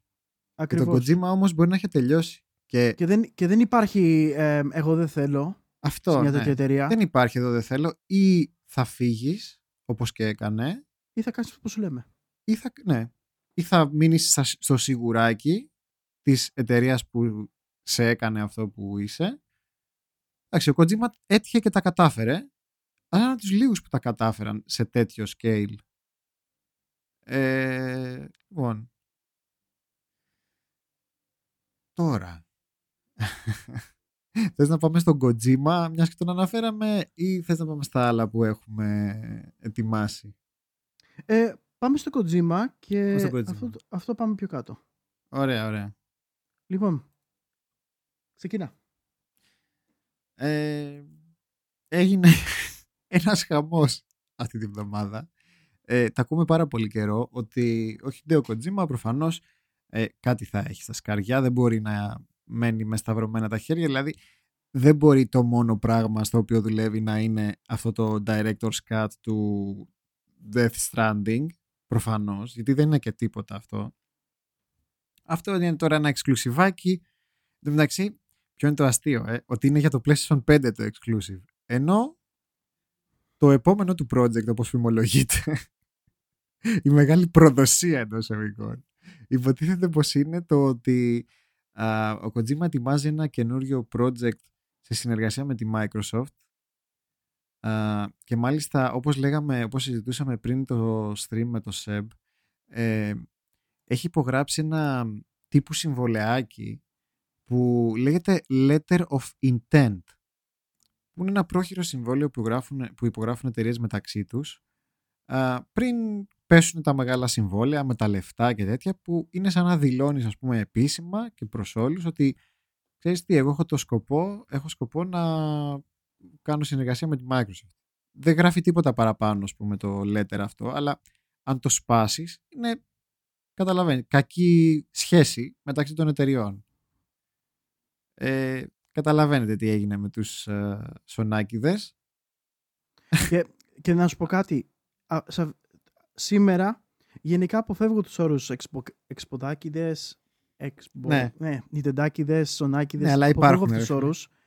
Αλλά αυτή, σε αυτή την εκπομπή σήμερα θα το λέμε. Γιατί πραγματικά ε, πρόκειται για πραγματικούς σονάκιδες. Ναι. αυτά τα κολλημένα παιδάκια και τα λέω παιδάκια είτε είναι η ματράχαλη είτε παιδάκια και το λέω ξεκάθαρα τώρα γιατί όλο αυτό που έγινε αυτό το QQ που λένε ναι. που ο, φάνηκε που τελικά ο Kojima θα πάει με ένα project ε, στη Microsoft και όχι στη Sony την οποία το είχαν- τον είχαν χρίσει ε, ότι είναι developer για PlayStation ρε τέλος Εντάξει, Αυτό. Ο, ο Kojima ε, καταρχάς δεν ξεκίνησε στη Sony ο Kojima.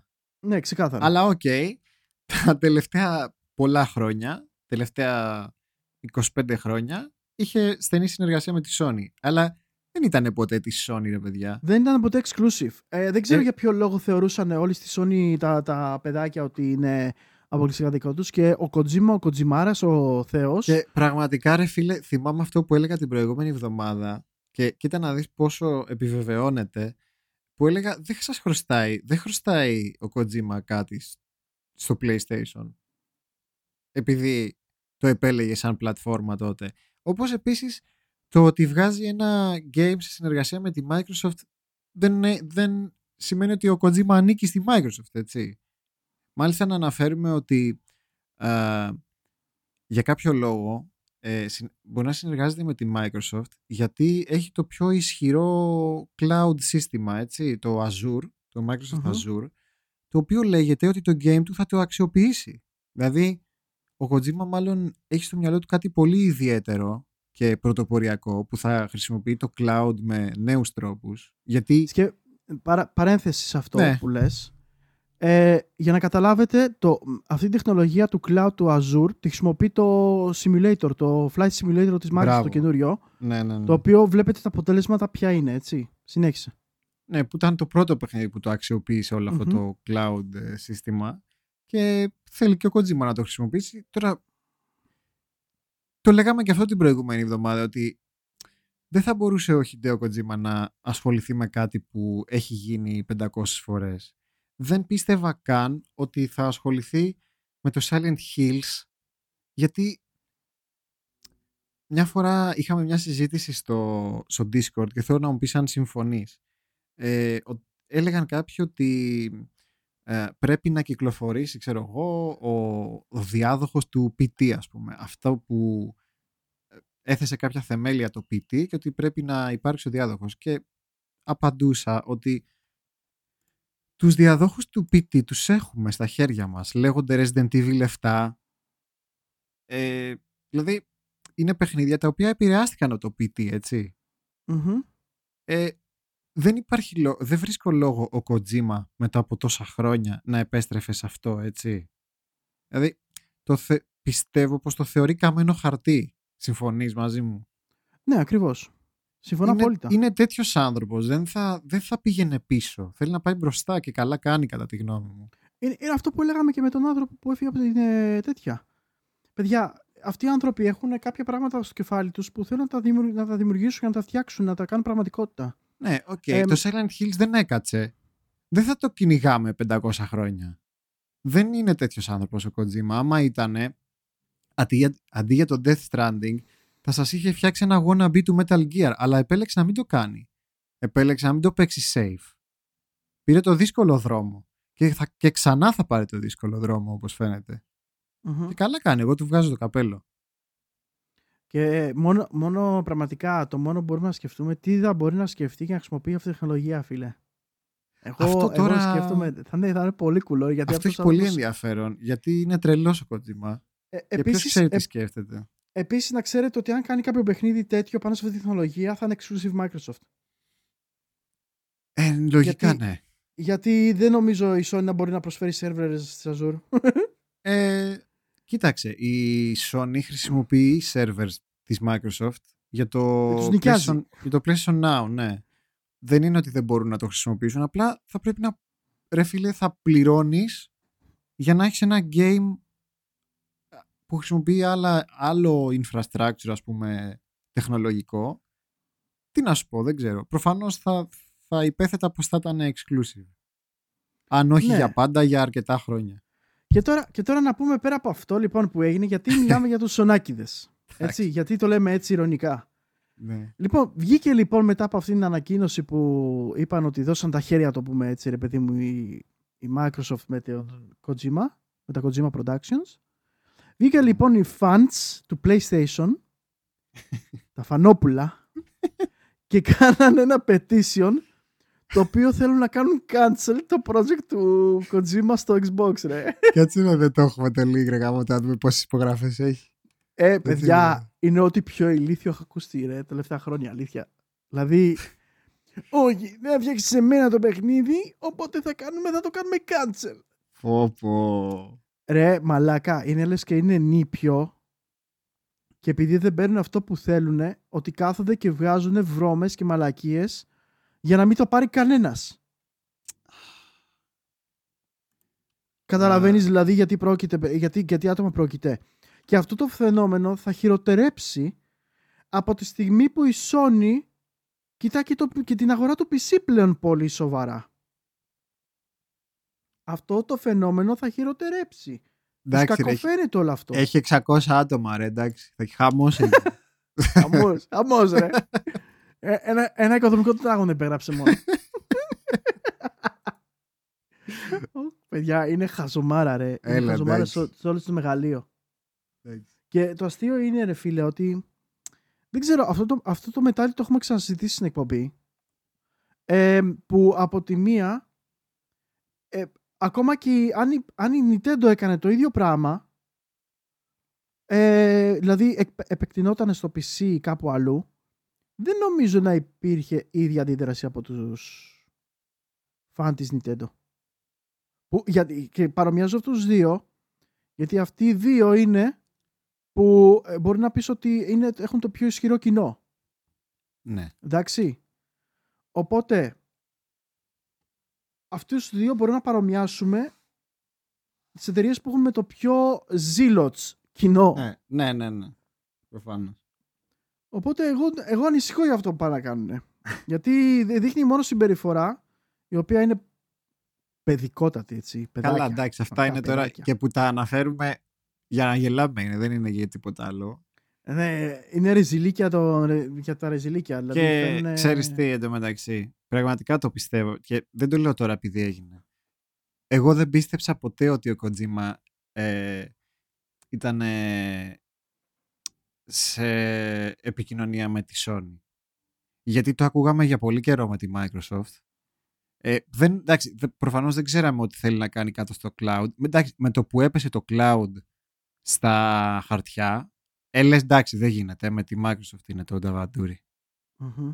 Δεν υπήρχε περίπτωση.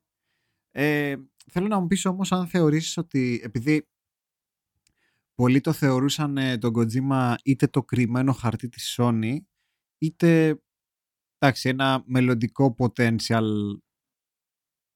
Καλά, για, έχω, για έχω, πράγματα που θα μπορούσαν να κάνουν. έχω, Πιστεύεις έχω ότι, σταματήσει. Ναι, πες, πες. πι- πιστεύεις ότι είναι χασούρα αυτό για τη Sony, είναι loss για τη Sony ο Kojima ή ότι ή και εσύ είσαι της άποψης ότι κάτι τέτοιο δεν υπήρχε ποτέ στα Δεν χαρτιά υπήρχε και... ποτέ, ρε. Ξεκάθαρα Ναι. ήταν αυτό. Ναι. Όπως δεν υπήρχε ποτέ και το exclusivity το να βγει Silent Hill στο PlayStation. ναι. Δεν υπήρχε διο- τέτοιο exclusivity. Έτσι.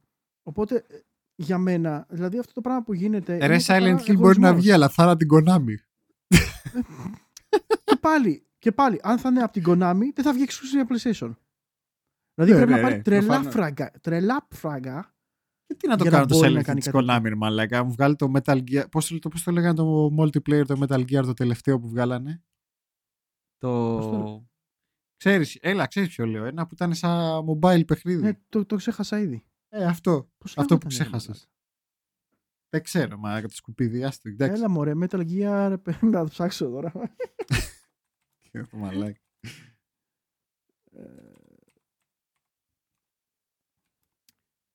Αχ.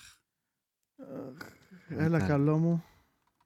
Περίμε- Μαλάκα, είναι ρεζίλι. που- ε, Σκεφτείτε πόσο ωραίο παιχνίδι θα που δεν το θυμόμαστε καν.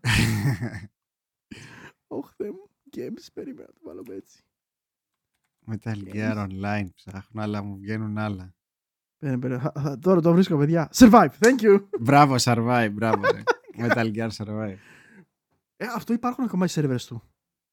Σιγά. Παίζει κάποιος. Τι λες, μωρέ; Έχει 2 στα 10. Θετικό. Ε, και, ήταν, και ήταν και generous. Μπορεί. Ε, δεν έχω να πω κάτι για τον Kojima. Νομίζω, νομίζω μπορούμε να το κλείσουμε επιτέλους αυτό το ναι, κεφάλαιο. απλά, σε απλά αυτό το ήθελα να πω podcast. το, το καραγκιοζηλίκι αυτών των ανθρώπων οι οποίοι είναι φαντισμένοι με μια εταιρεία και νομίζω ότι επειδή το θέλουν τόσο πολύ και το εύχονται, Ναι.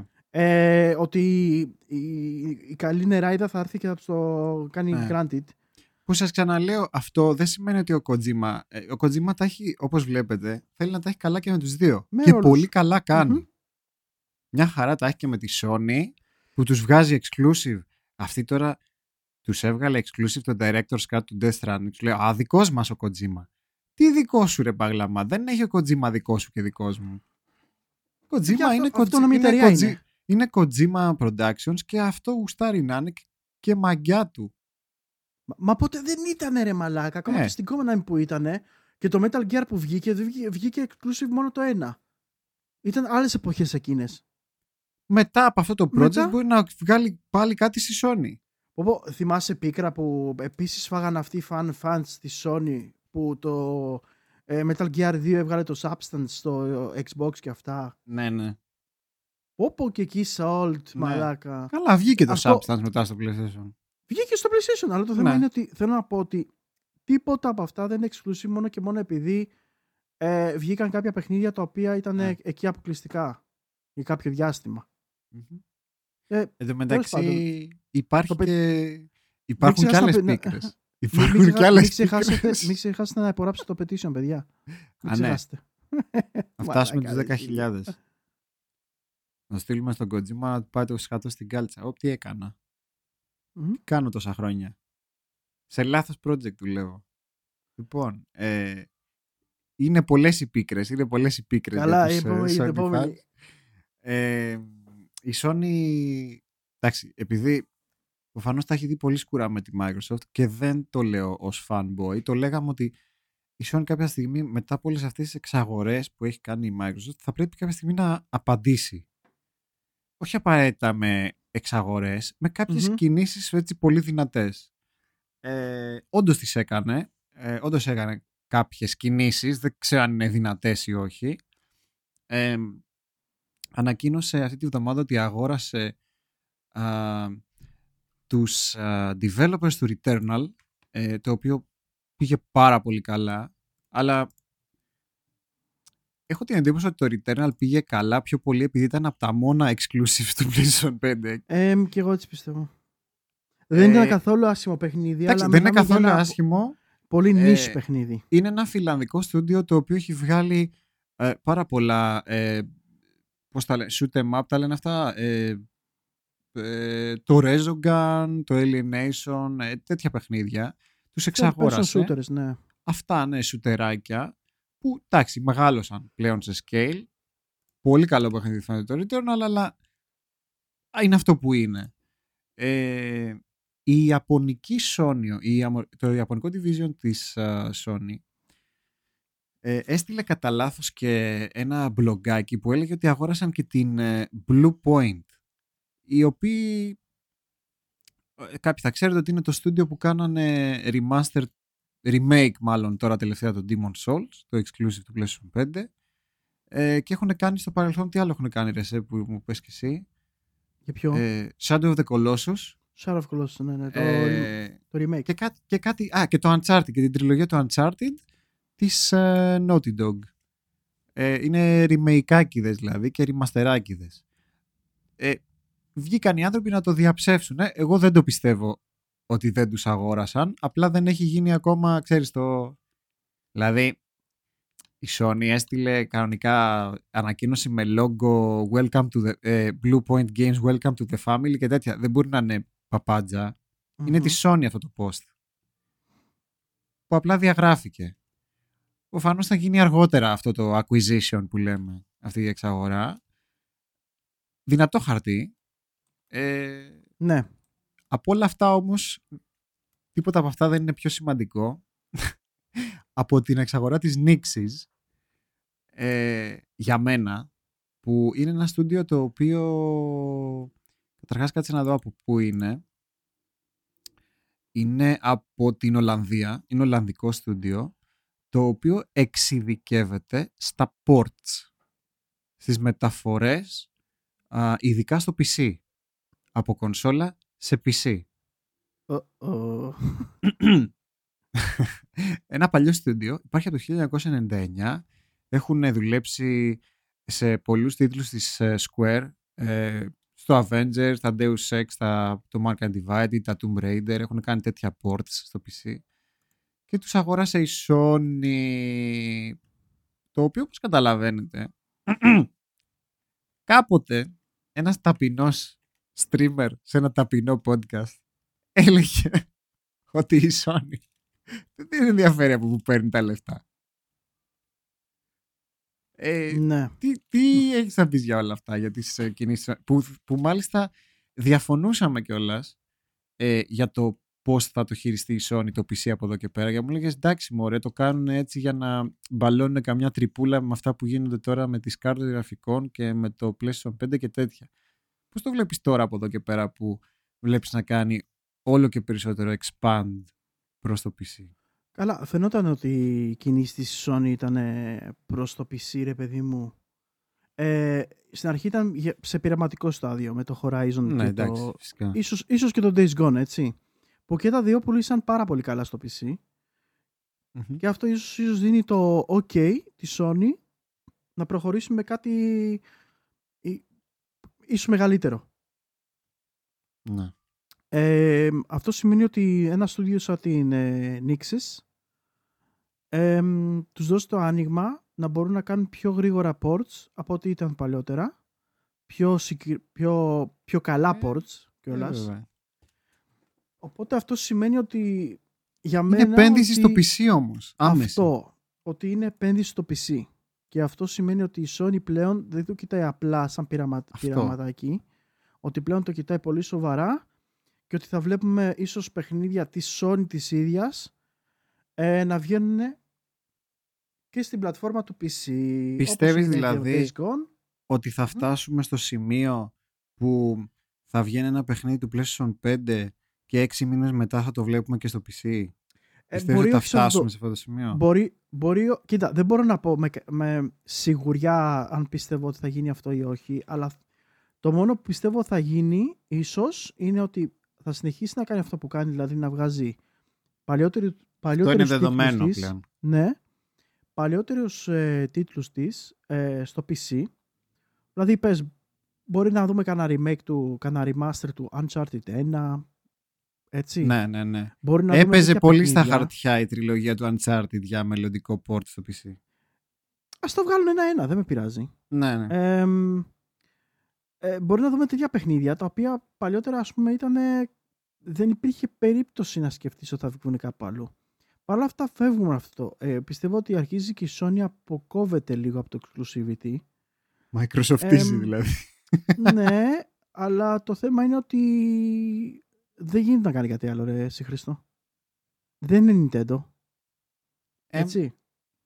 Άρα που, ε, δηλαδή ε, πλέον το βλέπεις και εσύ ξεκάθαρα το console-less μέλλον; Εμ, Σου είναι ξεκάθαρο πλέον; Κοίτα να δει. Ξέρεις, ξέρεις τι, it's fun fact ρε, αλλά το σκεφτόμουν τις προάλλες λίγο πιο έντονο αυτό.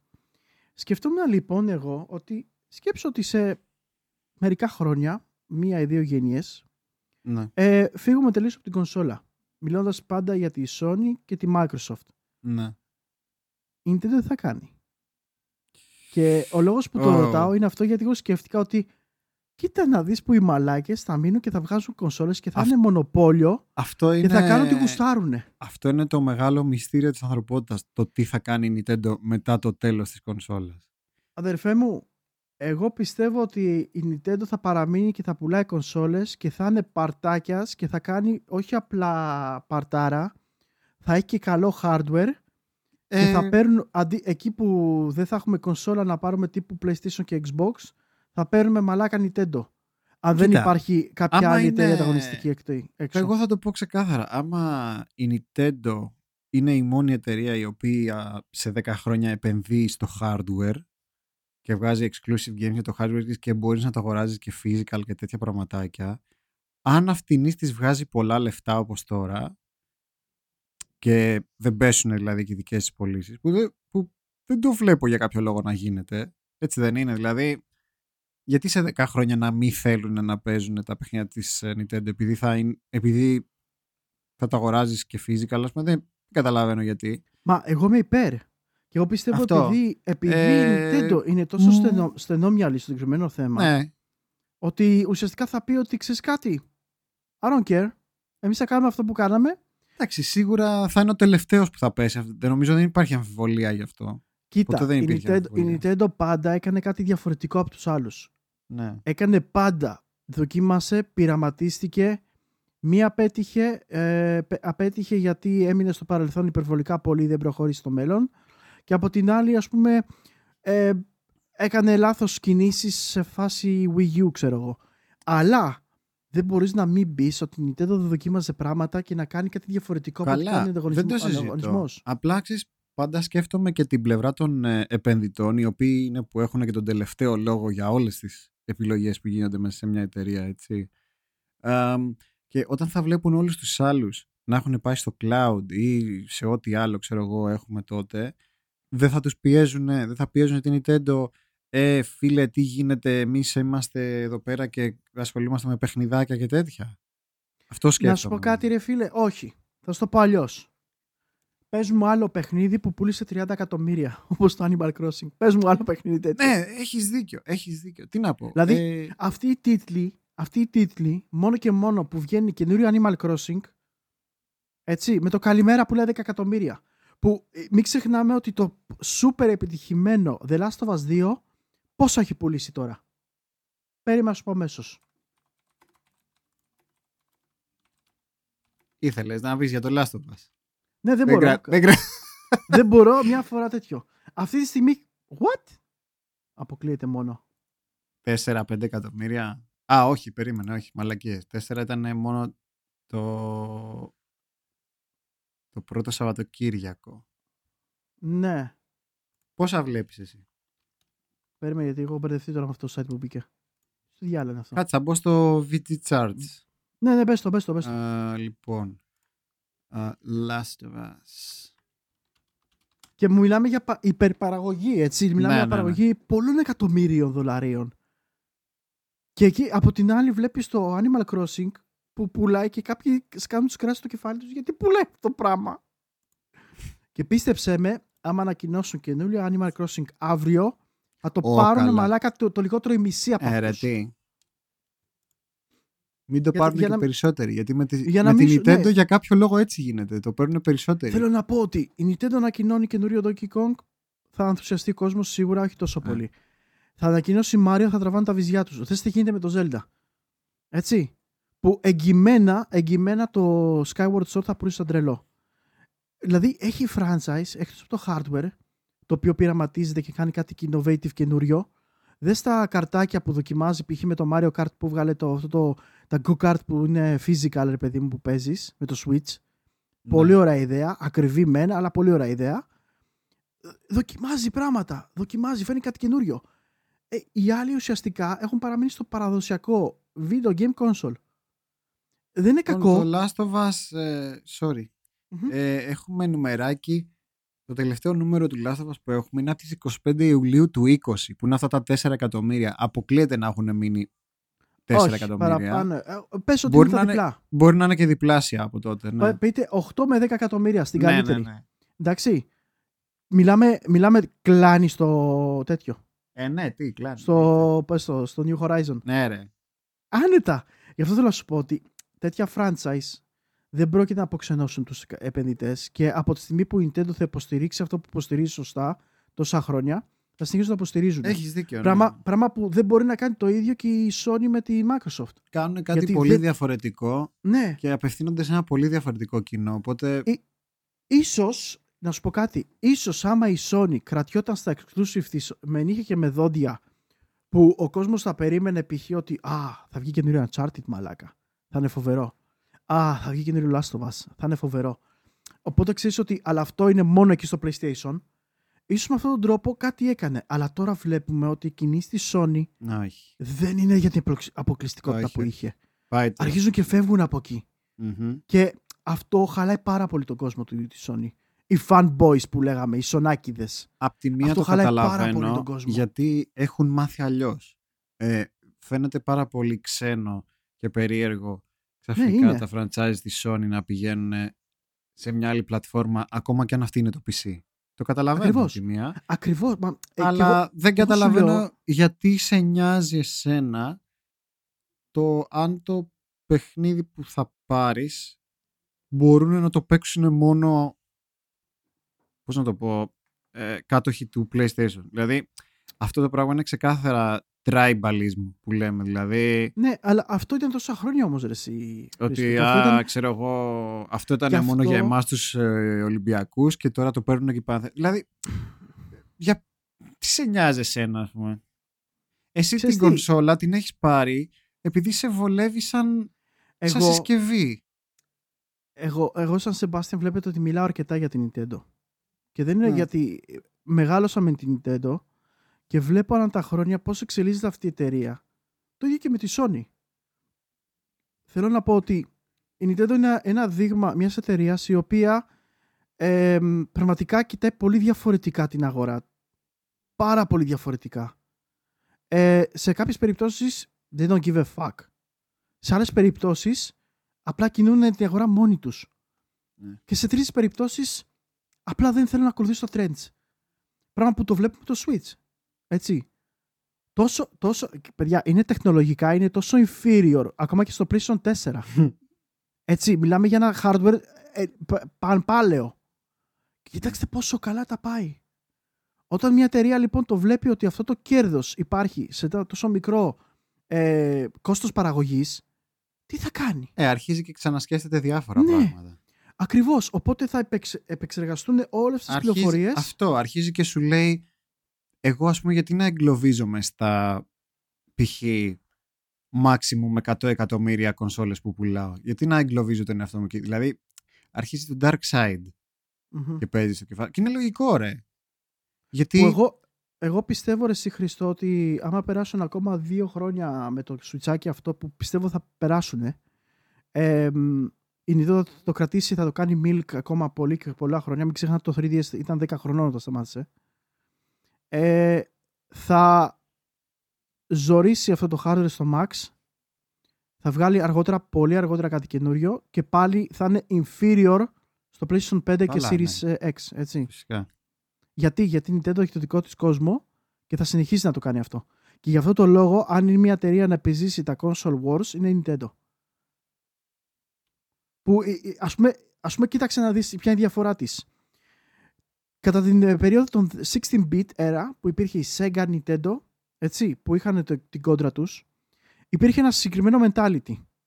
Ήταν το hardware, έχουμε το ο ένας έχει το δυνατό, όχι ο άλλος έχει το δυνατό, όχι εγώ έχω το δυνατό, ξέρεις, και πήγαινε έτσι. Mm-hmm. Συν τα κάποια exclusive games που είχε ο καθένας. Αυτό το mentality ε, σιγά σιγά άρχισε να φεύγει η Nintendo από αυτό, ειδικά την εποχή του Wii. Που το mentality δεν ήταν exclusive τόσο πολύ, όσο ήταν το family game και να κοιτάξουν να, να, ε, να προμοτάρουν το προϊόν τους στην οικογένεια. Πράγμα που έφυγε από αυτό το mentality των 16-bit και αργότερα που ήταν το exclusivity. Η Sony εκεί έμεινε. Η Sony έμεινε σε αυτό, κρατήθηκε σε αυτό και έκανε, έκανε brand ακόμα πάνω σε αυτό. Οπότε συγκεκριμένα συνέχισε να εξελίζει αυτό το exclusivity. Γι' αυτό το λόγο είναι πολύ δύσκολο στον κόσμο της Sony να αποδεχτεί το γεγονός ότι ίσως η εταιρεία να αλλάξει δρόμο, να πάει προς αλλού, ε, προς το PC. Εποχές αλλαγών. Έχουμε, είμαστε σε, το έχεις πει πολλές φορές και εσύ ότι είμαστε σε, σε σταυροδρόμι αυτή τη στιγμή στον κόσμο του gaming. Δηλαδή, ε, είναι πολύ κομβικό το σημείο το οποίο διανύουμε για πολλά πράγματα, για θεμελιώδη πράγματα, όπως ας πούμε ε, τη βασική έννοια του ότι για να παίξεις πρέπει να έχεις κονσόλα. Ακόμα και αυτό διακυβεύεται σε αυτή τη γενιά και στην επόμενη. Γιατί μπορεί να μην χρειάζεται πλέον. Μπορεί να είναι obsolete η κονσόλα σε μια-δυο γενιές. Ναι, αλλά σου λέω, γιατί συγκεκριμένα η Nintendo επειδή δεν, δεν ακολουθεί τα ναι, τεχνολογικά, ε, τις ναι. τεχνολογικές μπορεί να βρει κάτι άλλο, μπορεί να βρει κάποιο άλλο outlet να... Αυτό. Αυτό. Κάτι θα βρει η ε. Nintendo να να την ακολουθήσουν οι fans ναι, στο δρόμο που θα δυστυχώς, δυστυχώς για εσάς που θέλατε τα exclusive της Sony η γνώμη μου είναι ότι σιγά σιγά ανά τα επόμενα χρόνια ναι, λίγο... ειδικά, ειδικά όταν θα αρχίσει να, ζω, ε, να ζωντανεύει πιο πολύ το PlayStation 5 και αρχίζει να φεύγει αυτή η κατάσταση του storage, το limitation ε, ίσως δούμε ακόμα πιο πολλά games exclusive ίσως της προηγούμενης γενιάς mm. η πιο προηγούμενης γενιάς του PlayStation 3 παράδειγμα και αυτά θα τα δούμε να έρχονται στο PC ε, και εγώ το έχω πει ότι για μένα πιο πολύ είναι marketing trick αυτό. Εγώ δεν πιστεύω ότι και μετά την ε, επαναφορά του PlayStation 5 θα δούμε να αλλάζει αυτό με το PC. Όχι, όχι. Εγώ σου λέω, δεν θα δούμε. Απλά θα δούμε καινούρια παιχνίδια να κυκλοφορούν εκεί και πιο παλιά παιχνίδια να κυκλοφορούν ίσως ναι, στο PC. Ναι, ναι, ναι, ναι, αυτό Μη, σίγουρο, δηλαδή, σίγουρο. Εγώ, εγώ πιστεύω ότι δικά της game exclusive ναι, θα βλέπεις παιχνίδια του 4 ας πούμε ακόμα. Ακριβώς. Ναι. Αλλά ναι, ίσως, ίσως στηρίξει περισσότερα, άμα έχει περισσότερα νούμερα το PlayStation 5 στην αγορά, ε, η Sony εκεί θα στηρίξει τα exclusive γιατί αυτή τη στιγμή δεν γίνεται να το κάνει και το βλέπουμε ότι το, το cross-gen που υπάρχει αυτή τη στιγμή, που και σε αυτό έχουν πρόβλημα πολλοί φαν.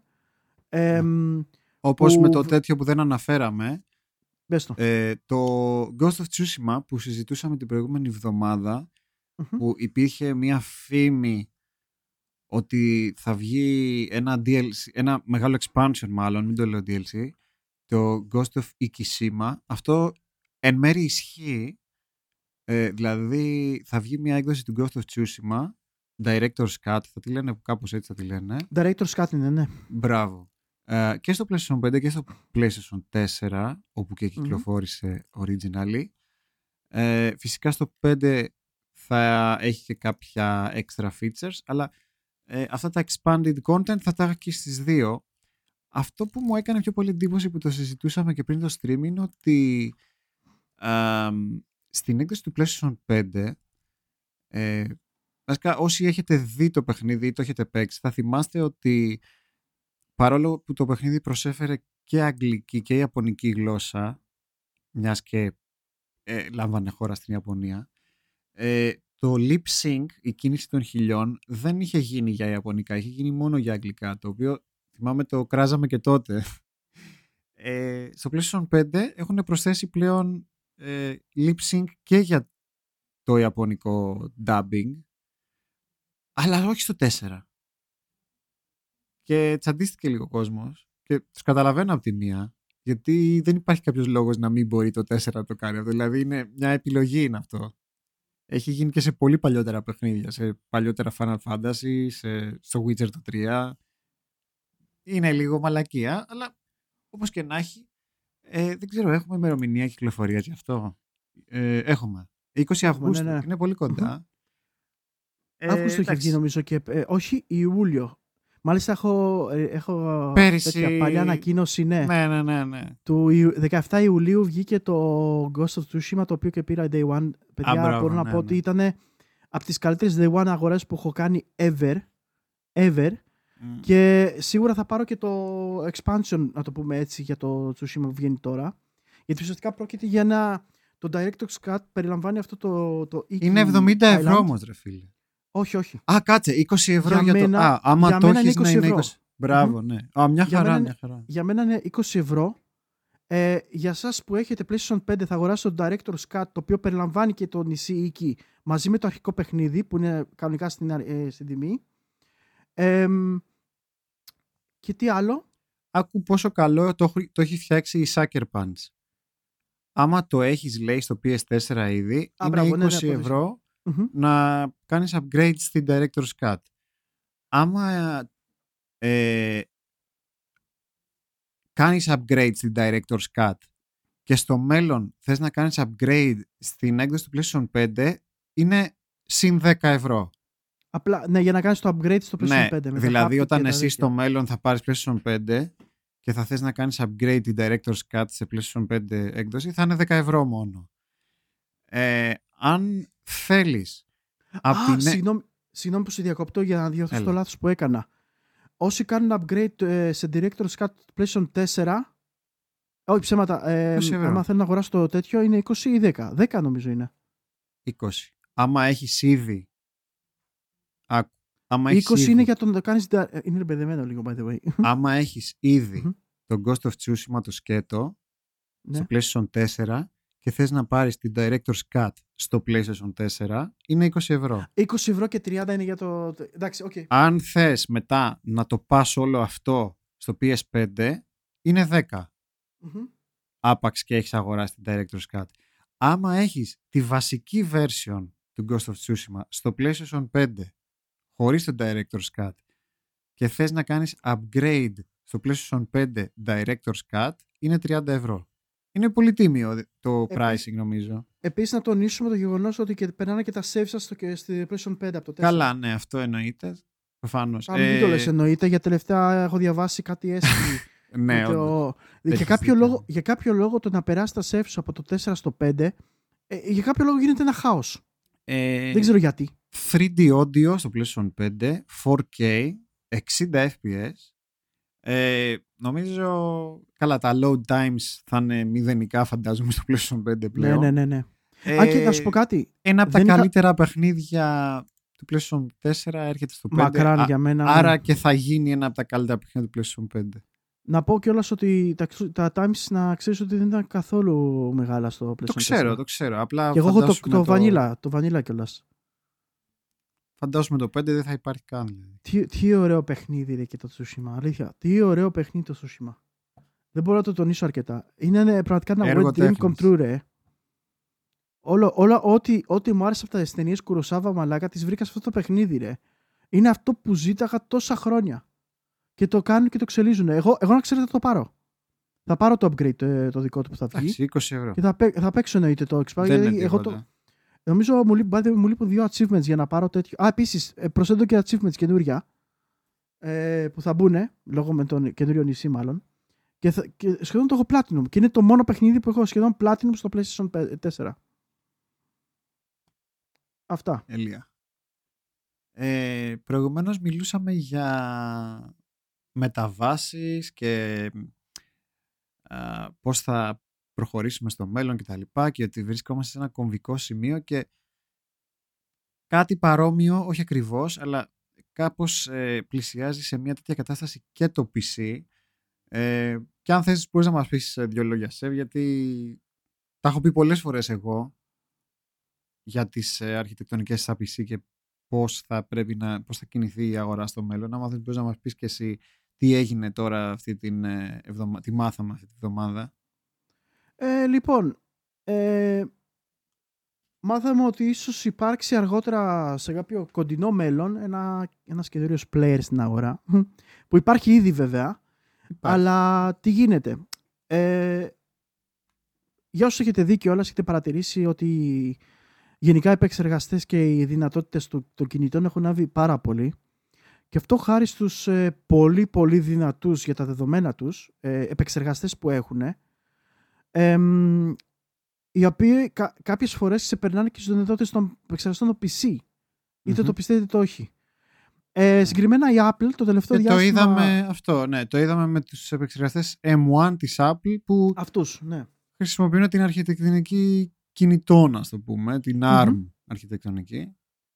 Ακριβώς. Και τι γίνεται τώρα; Η Qualcomm λοιπόν εμ, ουσιαστικά θέλει να κάνει ένα καινούριο επεξεργαστή εμ, ένα καινούριο μη ένα επεξεργαστή ο οποίος θα είναι για PC.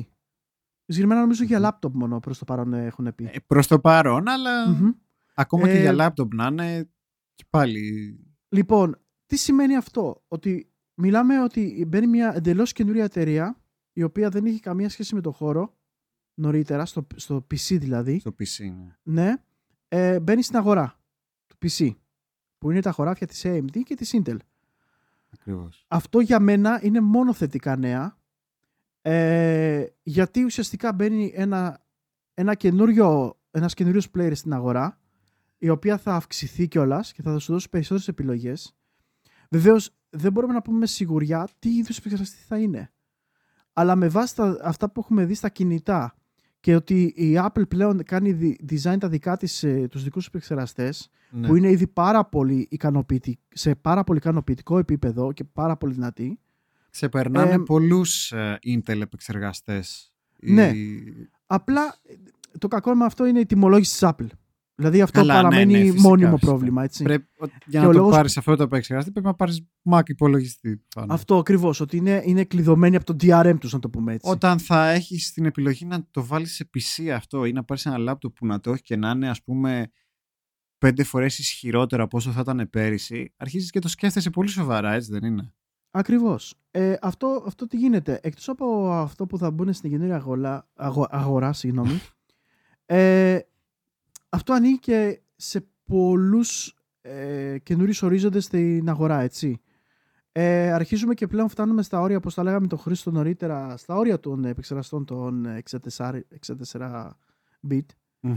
Εμ, που σημαίνει κάτι καινούριο πρέπει να έρθει στην αγορά, κάτι φρέσκο, κάτι να εξελίξει αυτό το, α, το CPU και Αυτό, ναι.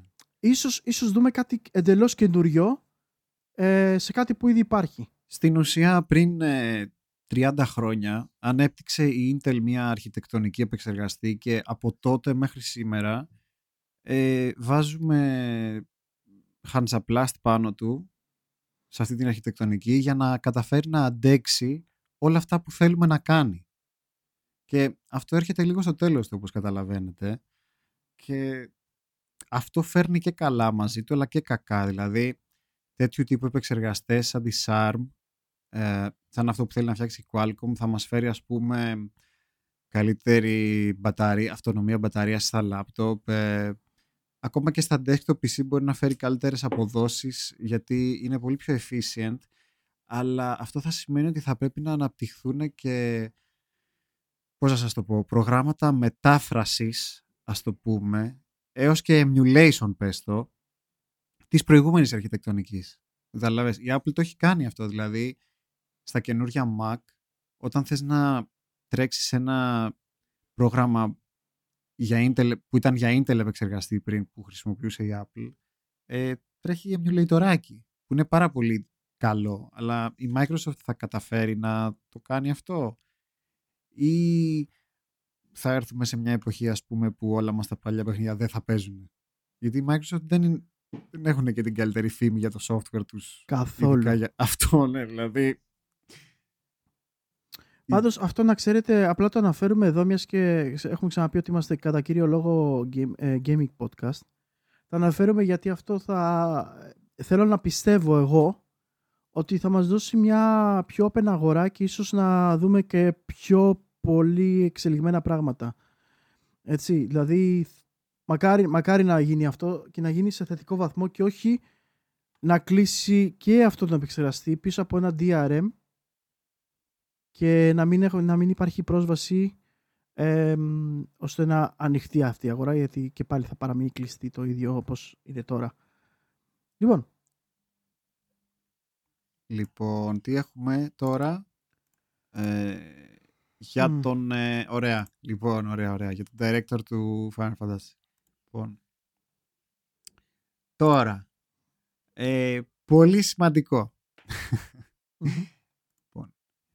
Ο Χάτζι Μεταμπάτα είναι πρώην ε, director της ε, Square Enix σε τεράστιους τίτλους, έτσι. Mm-hmm. Final Fantasy 15,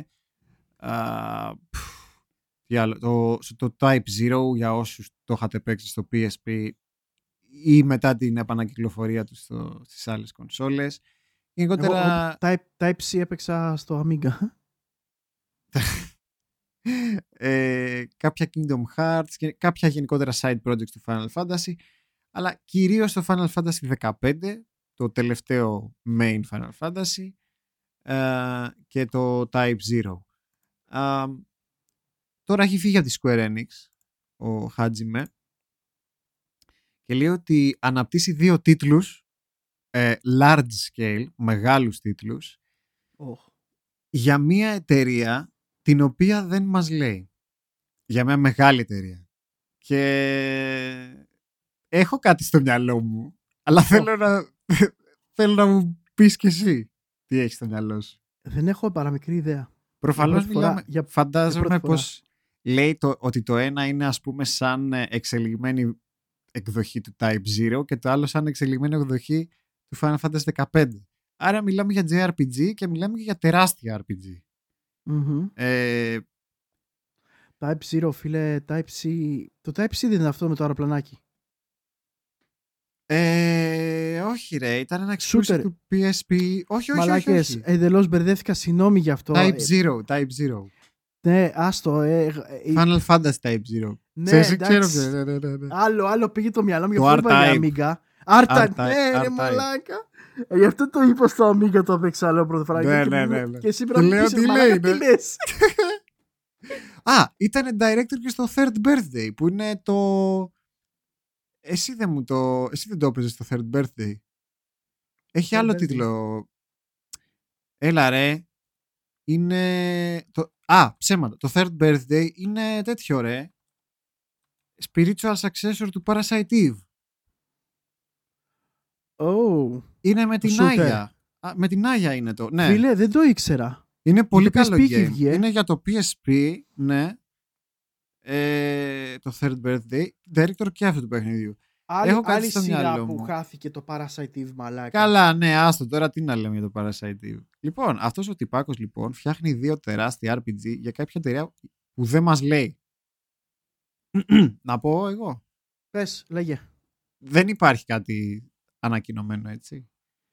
Θα μπορούσε μήπως να είναι για το Phil Spencer. ναι. Λες να είναι συνεργασία με το Ιαπωνικό στούντιο που έλεγε. Θα μπορούσε να ήταν ε, κάποια από τις συνεργασίες με Ιαπωνικά στούντιος που λέγαμε κάποια στιγμή; Ίσως Δεν ξέρω.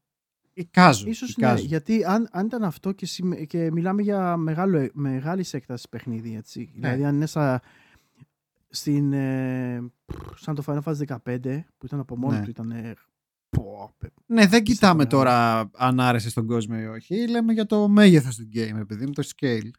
δεν, έχω, δεν έχω ιδέα, δεν έχω ιδέα φίλε. Ε, θέλω να ελπίζω πως μπορεί να είναι για τη Microsoft και θέλω να ελπίζω ότι να ελπίζω ε, μ, πιστεύω ότι μπορεί να είναι όντως αυτή η συνεργασία που ανέφεραν με Ιαπωνικό στούντιο. Πράγμα που επειδή το κρατάνε χάς-χάς να μην έχουν πει ακόμα τίποτα. Θα αλλά από την μπορούσε άλλη να μπορεί ήταν. είναι ε, και τέτοιο. Γιατί και, δηλαδή, και μεγάλα projects να είναι, δεν είναι εξής κανένα τεράστιο στούντιο, και δηλαδή η εταιρεία του που έχει φτιάξει τώρα, αν έχει φτιάξει, που θα ήταν κάτι για τη Microsoft. Η Microsoft αυτά τα δίνει για peanuts. Δεν ξέρω, ίσως ναι. Ίσως ναι. Άρα, τώρα, τι λέτε εσείς για Kojima και για... Α, κάτι που ξεχάσαμε να πούμε. Α, είδες, μαλακία μου. Ε, ας που μιλάμε για συνεργασίες. Η Konami λέει συνεργάζεται με τη Blooper Team που έβγαλε το Medium. Ανακοίνωσαν λέει μια στρατηγική συνεργασία. Ε, όπως έχω καταλάβει, η Bloober Team από την αρχή ήθελε να φτιάξει ένα Silent Hill. Είχαν πάρει μέχρι και τον Akira Yamaoka, Οκ. έτσι, τον ε, composer των Silent Hill. Πιστεύεις ότι μιλάμε για Silent Hill εδώ; Θα μπορούσε η Konami να κάνει outsource το Silent Hill στην Bloober Team που προσπάθησε κιόλας να το κάνουν από μόνοι τους το Medium; Ε, ίσως, ίσως είδαν το δείγμα και την... ε, Αυτό, ναι, το είδαν ότι απο- α- απέδωσε το medium και αυτό. ήταν και στο feeling του Silent Hill και ίσως, ίσως να τους έβαλε σε τέτοιο ότι γιατί για μένα έχω ξαναπεί ότι η Konami αυτό πρέπει να κάνει. Αυτό, ναι, να κάνει άμα δεν outsource γουστάρει, τα άμα δεν franchise γουστάρει της. ακριβώς, ακριβώς. Αυτό. Άμα δεν γουστάρει να ασχοληθεί, κάντε outsource, δώσ' τα σε άλλους και πάρε σε ένα ποσοστό. Το οποίο Εντάξει, για αυτό το- λέγαμε και αυτό φαίνεται να γίνεται. Έτσι. Δηλαδή, αυτό φαίνεται πολύ πιο ρεαλιστικό από αυτά που ακούγαμε τα τρελά με το ότι ο Kojima και η Sony και η Konami και όλοι αυτοί οι Silent Hill και με... Εντάξει τώρα, θα τρελαθούμε τελείως. Αυτό ακούγεται πολύ πιο λογικό. Ναι, οπότε σε αυτή την περίπτωση ε, δεν λέω όχι, απλά μην περιμένετε exclusivity. Ξεκάθαρα. Αλλά τώρα, ε, καλά, σιγά. Απ' Η Konami για ποιο λόγο να βγάλει exclusive; Αν η, Konami, αν η Konami τώρα δεχτεί να κάνει αυτή τη συνεργασία για να βγάλει Silent Hill, θα είναι για όλες τις πλατφόρμες, ακόμα και το PC. Ναι, φυσικά. Για ποιο λόγο να είναι exclusive, ρε; Σιγά. Konami δεν έχει, δεν έχει τέτοια. Και για να μην πω τώρα ότι η Bloober Team εντάξει δεν νομίζω να παίζει ρόλο εδώ πέρα. Η Bloober Team με τη Microsoft τα είχε καλά γιατί στο Game Pass το είχαν βάλει. Μμμ. Δεν νομίζω ότι θα σημαίνει κάτι αυτό για το Silent Hill αν μιλάμε για Silent Hill εδώ. Γιατί τώρα εντάξει η Bloober Team hired gun θα είναι. Η Konami θα το βγάλει όπου θέλει και Μμμ. νομίζω ότι θα θέλει να το βγάλει παντού. Ακριβώς, Α. για να βγάλει τα με- μέγιστα κέρδη που μπορεί. Και εγώ Αυτά ρε πιστεύω ότι παιδιά, αυτή- αυτά με το Silent Hill. αυτά είναι όμως, παιδιά, η μόνη λύση να δούμε Silent Hill, έτσι. Αυτή είναι η μόνη λύση, πιστεύω. Ναι, δηλαδή από αυτό που έλεγα νωρίτερα, το ότι θα βγάλει η Konami Silent Hill, νομίζω καλύτερα να ας το βγάλει η Bloober Team ρε φίλε, τουλάχιστον που ξέρουμε ότι μπορεί να βγάλει ένα decent game. Ακριβώς. Από το να το δώσει σε τίποτα pachinko developers, ας το πάρει η Bloober Team. Πάει, πάει στο διάλογο. Αλλά αυτό το Castlevania σε ψήφισε. Στη Way Forward. Πρέπει να το δώσει το Castlevania. Άστα να πάνε. Ε, η Remedy ε, θα βγάλει ένα spin-off του Control που το λένε Condor, code name μάλλον Condor, δεν ξέρουμε αν θα λέγεται έτσι. Α, εντάξει, εμένα μου είναι ψηλό αδιάφορο τώρα το να βγάλει ένα σ- multiplayer spin-off που μάλιστα για τα single player παιχνίδια της φήμιζεται η Remedy.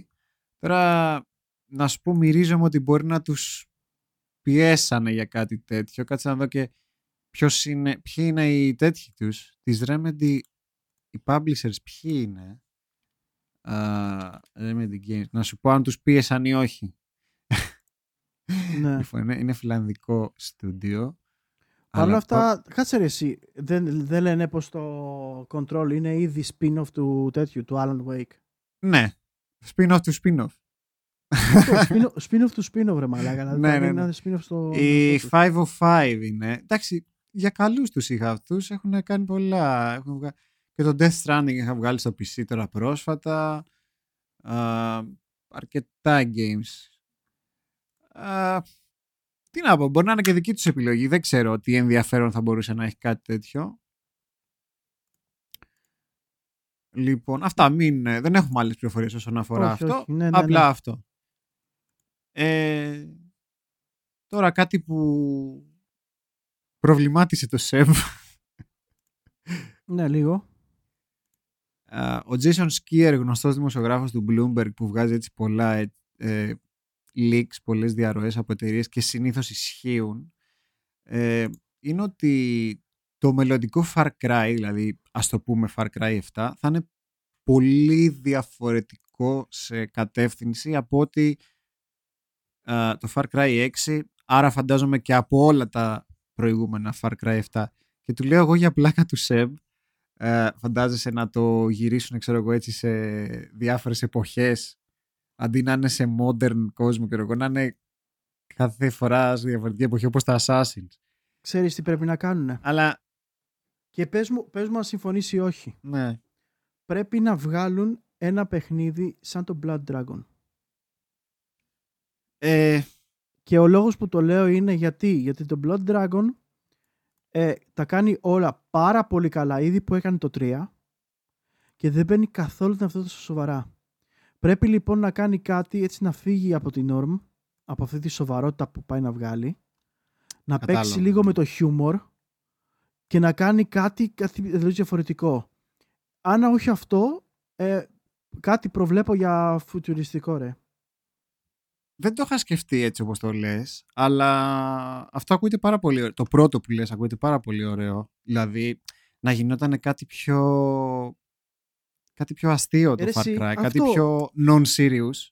Ήταν πάρα πολύ φαν το Blood Dragon. Πάρα πολύ φαν. Ναι, ναι, ναι. Πες ότι θα το βγάλεις Blood Dragon 2 ρε φίλε. Εμένα και δεν να θα είναι με χαλάει ολόκληρος ο καθόλου. κόσμος. Εντάξει, ας Καθόλου. μην, ας μην είναι... Και ας μην είναι Blood Dragon, να είναι κάτι ρε παιδί μου πιο light-hearted να το πούμε. Πιο... Ναι, πιο φαν, πιο... Καλύτερο ρε παιδί μου ε, pacing να μην είναι τόσο σοβαρό. Κάτι Γιατί που να βλέπεις- δίνει μια διαφορετική νότα από όλα Μμμ. αυτά που βγάζει η Ubi. Από αυτά τα, τα Assassins, όλα τα, τα παιχνίδια που λέμε ότι μοιάζουν μεταξύ τους της Ubisoft. Ε, ubi- Ubification που το λένε. Αυτό, αυτό, αυτό. Ε, Towers, ξέρει το. Μμμ. Κλασικά. Που, να σου πω κάτι. Από τη στιγμή που υπάρχει κόσμος που ανταποκρίνεται σε αυτή τη συνταγή, που είναι τόσα, τόσα χρόνια πλέον, ε, γιατί όχι; Εντάξει, και εμάς μας αρέσει. Δεν είναι Εμένα για μ' όλες. αρέσει, ναι. Εγώ, δεν είναι εγώ για όλες συνεχίζω τις και τα παίζω ώρες. αυτά τα games. Αυτό Ακριβώς. δηλαδή. Κάποια στιγμή θα το βαρεθείς, μετά θα σου ξανάρθει η όρεξη, θα παίξεις άλλο ένα Assassin's ή άλλο ένα Far Cry, μετά δεν θα θες να ξαναδείς Assassin's και Far Cry για τα επόμενα τρία χρόνια. Μετά θα ξαναπιάσεις ένα, πάλι θα γουστάρεις. Έτσι είναι αυτά. Τα παιχνίδια της UB έτσι είναι. Ακριβώς. Αλλά Οπότε- ναι, γιατί όχι. Δηλαδή, απ' τη μία ε, φαίνεται πολύ ωραίο το Far Cry 6 και πιστό σε αυτό που είχα εγώ στο μυαλό μου, ας το πούμε. Παρόλο που έχω πει ότι δεν πρέπει να έχουμε εμείς στο μυαλό μας πράγματα για το τι πρέπει να είναι ένα franchise, τι πρέπει να είναι ένα game. Το game είναι δημιούργημα ενός άλλου και όχι δικό μας. Ε, αλλά ναι, είναι αυτό που είχα στο μυαλό μου για το τι θα μπορούσε να είναι Far Cry, αλλά δεν έχω και κανένα πρόβλημα να πάει κάπου εντελώς ε, διαφορετικά. Αυτό. Και εγώ συμφωνώ. Ε, τώρα τελευταίο αν θέλεις, εκτός αν θες να μιλήσουμε για το Cyberpunk που έχουμε κάποια πραγματάκια αλλά δεν είναι και τίποτα ιδιαίτερο. Μμμ. Ε, λέει ο Sakurai, ο producer του Smash, ότι ο επόμενος ε, DLC παίκτης μετά τον ε, Kazuya Μμμ. θα είναι ο τελευταίος για το Super Smash Bros. Ultimate και μου το έβαλε και στο Discord ότι δεν το πιστεύει κανένας αυτό. Γιατί Ναι. λέει, όταν θα βγει το Switch Pro, θα θέλουν να βγάλουν improved version του Smash ή κάποιο πατσάκι και θα θέλουν να συνεχίσουν ε, να βγάζουν καινούριους fighters. Δεν υπάρχει Υπάρχει- περίπτωση. Υπάρχει, υπάρχει ένα πρόβλημα όμως. Τι, είναι Ε, πολύ... όσο, όσο, όσο καλό και να είναι το Ultimate, το Smash, Ναι. ε, έχει υπερβολικά πολύ content αυτή τη στιγμή. Έχει υπερβολικά για, πολύ κα- content, κα- ναι. για κακό του, ενώ πρόκειται για πραγματικά παιδιά, το content του Smash, Bro- το Smash Ultimate είναι ό,τι, ό,τι καλύτερο έχουμε δει τα τελευταία χρόνια, μακράν. Σίγουρα, ναι. Απλά, Απλά είναι εγώ... too much για το δικό του καλό. Και ξέρεις τι, πάντα είχα στο μυαλό μου ε, πού πας μετά το Ultimate. Δηλαδή, όταν θα αποφασίσουν να βγάλουν ένα καινούριο Smash μετά το Ultimate, ε, θα ξεκινήσεις με τι ρε φίλε, με 10 παίκτες, με 20, πόσους; Όχι, μετά εγώ σου λέω στο Switch Και Pro πέντε μπορεί να βγάλουν πιστούλες. μια έκδοση του Ultimate Smash με, ναι, με πιο 4K οικονομική και τιμή. τέτοια, αλλά Μμ. Πιο οικονομική τιμή, δηλαδή να πας να τα πάρεις όλα μαζεμένα. Δεν θα θέλουν πάλι όμως, ε, ρε μαλάκα, αυτό, καταρχάς το Ultimate θυμάσαι ότι είναι στην ουσία το προηγούμενο Smash με καλύτερα ναι, γραφικά; ναι, ναι, ναι, ναι, ναι, ναι. Είναι το Smash Brothers του Wii U ναι, ναι. με extra content και μια Πώς- μικρή, πώς το- ας το Πώς πούμε, το λέγανε αυτό ρε φίλε; Super Smash Brothers for Wii U. Δεν είχε, έτσι το Α, λέγανε. ναι, και, και ο λόγος γιατί, γιατί είχε, υπήρχε και Super Smash το Brothers for 3DS. 3DS. το οποίο ήταν Εγώ το αυτό ίδιο το game. έχω. Ακριβώς Και εγώ το ίδιο. έχω και είναι ακριβώς το ίδιο game και μια χαρά παίζει στο 3DS και 60 FPS μάλιστα. Το οποίο είναι απίστευτο για, για 3DS. Μμμ. Να βλέπεις Μμ. τέσσερις παίκτες και να είναι 60 FPS. Αλλά εντάξει είναι αρκετά low resolution στο 3DS και όταν πάει μακριά η κάμερα δεν βλέπεις πολύ καλά. Λοιπόν αυτά για, τα... για το Smash. Δεν τον πιστεύει κανένα στο Sakura γιατί γενικότερα είναι ένας άνθρωπος ο οποίος είναι workaholic. Καλά, Ε, δεν είναι μόνο αυτό. Ε, π- πόσο, πόσες φορές έχει σταματήσει να δουλεύει. Αυτό είπε; ναι, είναι πολύ dedicated άνθρωπος. Εγώ να σας πω την αλήθεια, θα ήθελα να τον εδώ να φτιάχνει κάτι άλλο από αυτά που έχει φτιάξει, όπως κάνα Kid Icarus, κάνα Kirby, κάνα Kid Ω. Icarus που θα, που θα αρέσει και στο Seb, ας πούμε. Ναι, ρε, ναι. Ειδικά τα παλιά μου άρεσαν πάρα πολύ, ρε. Μου είναι άρεσε του πάρα πολύ Sakura εκτός του αυτό. NES. Γιατί να μην, ναι, γιατί να μην ε, φτιάξει ένα Kid Icarus. Το 3DS ήταν επικό. Δεν το Από έχω τα, παίξει καλυτε- αυτό. από τα καλύτερα games του 3DS. Πάρ' το. Πάρ' το, πάρ' το. Ωραία. Απλά έχει λίγο περίεργα controls. Ε, ή θέλεις το δεύτερο analog ή θέλεις new 3DS για να το παίξεις σαν άνθρωπος. Γιατί άμα Ναι. δεις πως είναι τα controls του χωρίς δεύτερο analog θα σου δίνανε φαντάσου ένα stand. OK. Να το κρατάς για να παίζεις με το αριστερό σου χέρι με το stick και με το δεξί με το stylus. την κάμερα δηλαδή την κάνεις με το stylus όταν δεν έχεις δεύτερο analog. Α, ρε, εσύ, πα- κάτι παρόμοιο είχαν κάνει με το τέτοιο, με το Metroid Hunters. Εκεί δούλευε ρε φίλε, ήταν ωραίο. Δεν με είχε χαλάσει τόσο. Και εμένα δεν με έχει χαλάσει. Μου άρεσε πάρα πολύ το Metroid, Metroid Hunters. Λέω εντάξει, αφού βρήκα. Έμοιαζε λίγο, ας το πούμε με PC. Α το πούμε. Έτσι Ναι. όπως το είχαν κάνει και καλά. It worked. It worked, ναι. For the time it worked. Λοιπόν, τώρα κανονικά δεν θα θέλαμε να κλείσουμε με κάτι τόσο α, αρνητικό, να το πω έτσι. Αλλά θα Πηλαιό και προσπαθήσουμε... αρνητικό, ναι. Αυτό, ναι. Θα προσπαθήσουμε να δώσουμε και με ένα, ας το πούμε, θετικό τόνο όσο γίνεται σε ένα τέτοιο νέο. Αλλά είναι σίγουρα κάτι το οποίο δεν θα δείτε πολύ στα νέα, αλλά εδώ στο Order of Gaming θεωρήσαμε ότι είναι τουλάχιστον ε, άξιο αναφοράς. Έτσι, για δύο-τρεις λόγους. Βασικά, βασικά ο ένας λόγος που αποφασίσαμε τελικά να μπούμε σε αυτό το θέμα με τον Χρήστο είναι γιατί είναι ένα θέμα το οποίο πολλοί θα το κάνουν side Αυτό, ναι. ε, είναι... για, να, για να μην γίνει ε, να μην επεκταθεί το θέμα και μπορούν να πούνε κάτι λάθος και αυτά που και εμείς έχουμε αυτό το φόβο εν μέρη αλλά από την Μμμ. άλλη πιστεύουμε ότι αξίζει να μιλήσουμε για κάτι αυτό γιατί έχει να κάνει ε, με, ένα, με ένα θέμα το οποίο γίνεται γύρω μας και δεν ακούγεται ή αποφεύγεται να ακουστεί Ακριβώς. ε, γιατί είναι ψηλό δύσκολο. Ναι. Αλλά ε, είπα- είπαμε το Χρήστο ότι θα μιλήσουμε γι' αυτό. Ναι, κάποιες φορές ε, νομίζω είναι καλύτερο να τα αντιμετωπίζουμε τα πράγματα παρά να τα κρύβουμε κάτω από το χαλί που λέμε, έτσι. Ε, Μμμ. Είναι κάτι το οποίο το είδα πρώτα στο Reddit. Ε, θα ξέρετε ότι εδώ πέρα ασχολούμαστε αρκετά συχνά με την ε, κοινότητα του emulation, έτσι. Ε, μας έχει δώσει πάρα πολλά πράγματα αυτή η κοινότητα. Ε, τα προϊόντα της ε, αγάπης όλων αυτών των developers τα χρησιμοποιούμε, εντάξει, αν όχι σε καθημερινή βάση, πολύ συχνά, έτσι.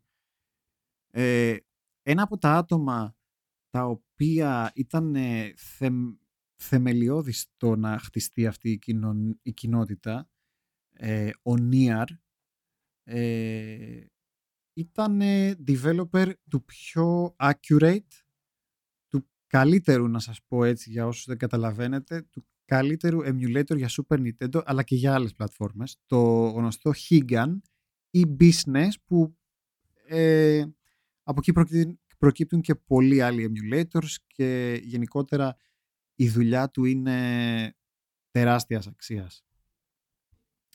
Ο Νίαρ λοιπόν ε, αυτή τη βδομάδα αυτοκτόνησε διότι δέχθηκε υπερβολικό bullying από κάποια τρόλο site, να το πούμε έτσι. Συγκεκριμένα ένα site που λέγεται Kiwi Farms. Εγώ δεν το γνώριζα αυτό το site. Ούτε εγώ το γνωρίζω. Αλλά είναι κάποιο σκουπιδο site του τύπου Fortran, δεν ξέρω, κάποιο έτσι που ασχολούνται με harassment και με το να βγάζουν στη φόρα α, προσωπικά δεδομένα ανθρώπων που μισούν χωρίς λόγο. Ε, να αναφέρω ότι ο Νίαρ είναι ένα από τα άτομα τα οποία γνώριζα σαν όνομα χρόνια. Ε, δεν είχα ακούσει ποτέ κάτι κακό για αυτόν. Πάντα θετικά λόγια και δεν το λέω επειδή πέθανε ο άνθρωπος. Το λέω, σας λέω τώρα τι άκουγα εγώ από πριν, έτσι, από τους ε, συναδέλφους developers του. όλοι είχαν να πούνε τα καλύτερα. Απλά ε, ο Νίαρ ήταν αυτιστικός και γι' αυτό το λόγο ε, βρήκανε πάτημα σε αυτό το site το Kiwi Farms. Αν είναι δυνατόν. και τον έκαναν bully μέχρι που τον έφτασαν σε αυτό το σημείο. Και όπως καταλαβαίνετε, ε, ένας άνθρωπος ο οποίος ε, αντιμετωπίζει και άλλα προβλήματα στη ζωή του, ε, μπορεί να είναι και λίγο έως πολύ πιο ευαίσθητος από, έναν άλλον, από κάποιον άλλον άνθρωπο. Οπότε όταν μιλάμε στο ίντερνετ δεν μπορούμε να καταλαβαίνουμε την βαρύτητα αυτών που λέμε και αυτό φυσικά πάει και σε εμάς. Έτσι, γι' αυτό προσπαθούμε όσο μπορούμε να προσέχουμε τι λέμε. Ε, έτσι, σαν order of gaming. Και να ξέρετε ότι όσες φορές μπορεί να αναφερθούμε έτσι σε κάτι το οποίο έχει να κάνει με ιδιαιτερότητες, γιατί έχουμε ακούσει και τέτοια πράγματα, ότι προφανώς ε, είναι στα πλαίσια μιας συζήτησης και ούτε έχουμε σκοπό να θίξουμε κάποιον, ούτε, ε, να κράξουμε κάποια ιδιαιτερότητα ή οτιδήποτε. Νομίζω έχετε καταλάβει τι αντιπροσωπούμε σαν Order of Gaming. Ε, νομίζω είναι μια πολύ μεγάλη απώλεια για την emulation κοινότητα. Βασικά, και... ξέρει το χειρότερο, ρε Χρήστο. Ότι κανείς δεν θα καταλάβει πόσο πολύ μεγάλη απώλεια είναι στο αυτό το community το οποίο ασχολείται με αυτό το, και αυτό, Και πραγματικά πόσο, δηλαδή, ε, πρέπει λίγο να δώσουμε σημασία στο τι γίνεται στο ίντερνετ με την έννοια του ότι επειδή είσαι ανώνυμος και λες κάποια λόγια, δεν σημαίνει ότι δεν έχουν βαρύτητα. Νομίζω αυτό είναι το πιο σημαντικό, έτσι. Το τι λέμε, το τι γράφουμε. Ακόμα και σε εμάς έτσι, που είμαστε streamers, ε, να το πούμε και αυτό, γιατί και εμείς πολλές φορές δεχόμαστε harassment, έτσι να το πούμε, αλλά εμείς μπορεί να έχουμε την, ε, να το πω έτσι, τη δυνατότητα να τα κάνουμε ignore, έτσι, να πέφτει ένα block και τελείωσε και να μην μας επηρεάζει. Δεν είναι όμως όλοι οι άνθρωποι έτσι προφανώς. Ε, και εμένα μας γράφουν, ξέρω εγώ, άντε ψόφα ή οτιδήποτε. Εντάξει, μπορεί να μην είναι έτσι, αλλά καταλαβαίνετε τι εννοώ. Ε, δεν γίνεται όμως να λέγονται αυτά τα πράγματα, ούτε για πλάκα, ούτε... Καλά, για το σοβαρά θα το συζητάω. Ναι, ναι. Ε, όπως το λέμε και για τους developers που γίνεται πολύ συχνά. Τα λόγια έχουν βαρύτητα, ακόμα και αν είναι από το ίντερνετ. Από πίσω υπάρχουν άνθρωποι πραγματικοί οι οποίοι δεν ξέρουμε ούτε τι έχουν στο μυαλό τους, ούτε τι περνάνε ε, και θεωρώ πολύ άδικο ε, τον χαμό ενός νέου ανθρώπου, ταλαντούχου που προσέφερε τόσα πολλά για, για τέτοια πράγματα. Δεν θα μπορούμε τώρα στον κόπο να χαρακτηρίσουμε αυτά τα άτομα. Νομίζω όλοι καταλαβαίνετε. Ε, απλά δεν θα ήθελα να το αφήσουμε τόσο αρνητικό. Ε, θα ήθελα απλά να πω το τι μας έχει αφήσει πίσω ο Νίαρ. Ε, μας άφησε τον καλύτερο ε, Super Nintendo Emulator, τον Business, όπου είναι η βάση για όλα τα rock solid ε, συστηματάκια έτσι, για να παίξεις SNES. Και το δοκιμάσει by the way, είναι τέλειο. Business, εντάξει, είναι απροβλημάτιστο. Θέλει δυνατό σύστημα γιατί είναι cycle accurate που λέμε. είναι ο μοναδικος cycle accurate emulator και αυτό σημαίνει ότι οποιαδήποτε, οποιοδήποτε action παίρνει ο emulator είναι ένα προς ένα σαν να ήταν στην κονσόλα. Δηλαδή είναι σαν να λέμε ο emulator του Nier είναι ένα Super Nintendo. Ακριβώς. Να το πω έτσι. Και είναι από τους λίγους emulator που καταφέρουν και το κάνουν ένα προς ένα. Τώρα τα τελευταία χρόνια έχει αρχίσει και ασχολείται η κοινότητα με τους ε, cycle accurate emulators γιατί πριν δεν είχαμε την επεξεργαστική δύναμη για να το κάνουμε, έτσι. Και φανταστείτε τώρα καταφέραμε και το κάναμε για το SNES. Θα μας πάρει άλλα τόσα χρόνια για το PlayStation. Εγώ πάλι δεν μπορώ να το ρίξω σωστά. Αλήθεια. Ναι ρε. Η αλήθεια είναι πολύ ισχυρός, ε, αλλά φυσικά μα χρειάζεται κάποια βοήθεια με τους emulators. Ε, ο Χρήστος είναι μαέστρος. Ναι, και ειδικά ο Χρήστος. να ξέρετε ότι εγώ, ο, ο Χρήστος είναι ο άνθρωπος που πηγαίνω εγώ για να με βοηθήσει για emulator. Ό,τι χρειαστείτε εννοείται, είτε στο, στο Order of Gaming τα, τα Discord και τα social εννοείται, είτε στα δικά μου. Πάντως αυτό το, αυτό το θέμα που αναφέρουμε τώρα, όπως καταλαβαίνετε, είναι κάπως. Αλλά ο λόγος που το αναφέρουμε είναι γιατί αυτό το, αυτή η ίδια συμπεριφορά ε, υπάρχει και είναι έντονη και πρέπει ναι, κάποια πράγματα φιλτράρουν και την προσπερνάνε και υπάρχουν κάποια άτομα τα οποία δεν μπορούν να το κάνουν αυτό με αποτέλεσμα να σε κάποιες περιπτώσεις απλά να ε, πέφτουν σε κατάθλιψη. Αυτό, ναι. Σε κάποιες άλλες περιπτώσεις απλά κλείνονται μέσα στον εαυτό τους που είναι πάρα πολύ έτσι. Που είναι και πάρα πολλοί άνθρωποι οι οποίοι με αυτό που κάνουν, που αγαπάνε, το κάνουν για να ξεφύγουν από την πραγματικότητα. Αυτό ακριβώς, ναι, ναι. Εν τω μεταξύ αυτό που με εξοργίζει περισσότερο ξέρεις ποιο είναι ότι δεν είναι η πρώτη φορά που συμβαίνει, έμαθα, από το συγκεκριμένο site και από άλλα παρόμοια. Έχει γίνει και άλλες φορές, με κάποιες κοπέλες διάβαζα, και απορώ πραγματικά, ε, υπάρχει ένα petition που λέει στους, ε, σε αυτούς, στις εταιρείες που κάνουν host αυτά τα site, που είναι το Amazon και δεν ξέρω εγώ ποιος άλλος, τους λέει είναι δυνατόν να κρατάτε app αυτά τα site που ξέρετε τι κάνουν. Και πραγματικά συμφωνώ, γιατί εντάξει, okay, είναι petition, όπως λέγαμε με τον Kojima, αυτά τα πράγματα πολύ σπάνια δουλεύουν έως ποτέ.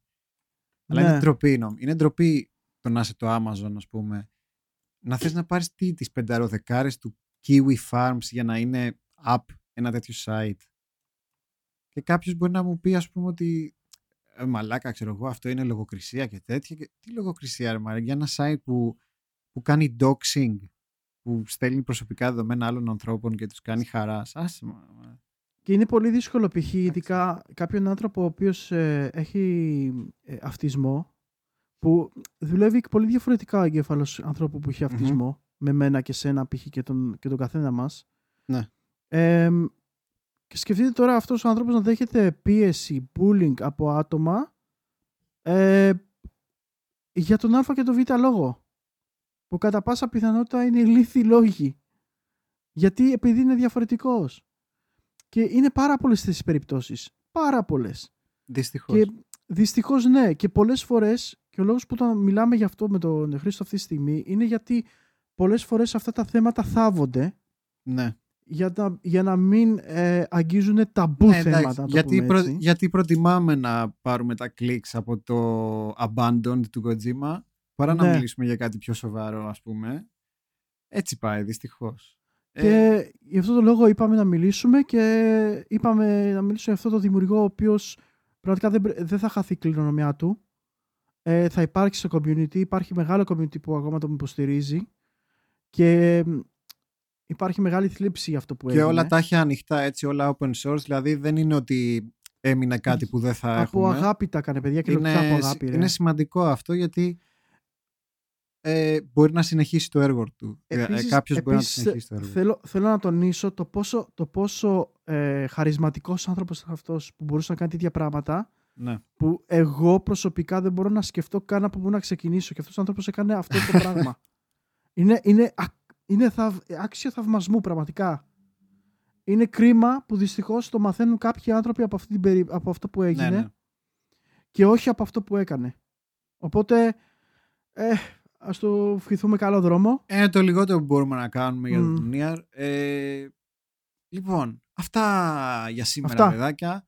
Κλείσαμε Ε, λίγο με σοβαρό θέμα, αλλά θέλουμε να εντάξει. πούμε, να πούμε μόνο ότι είμαστε εδώ πέρα κάθε εβδομάδα για να συζητάμε και τέτοια θέματα και όλα τα άλλα υπόλοιπα σχετικά με το gaming.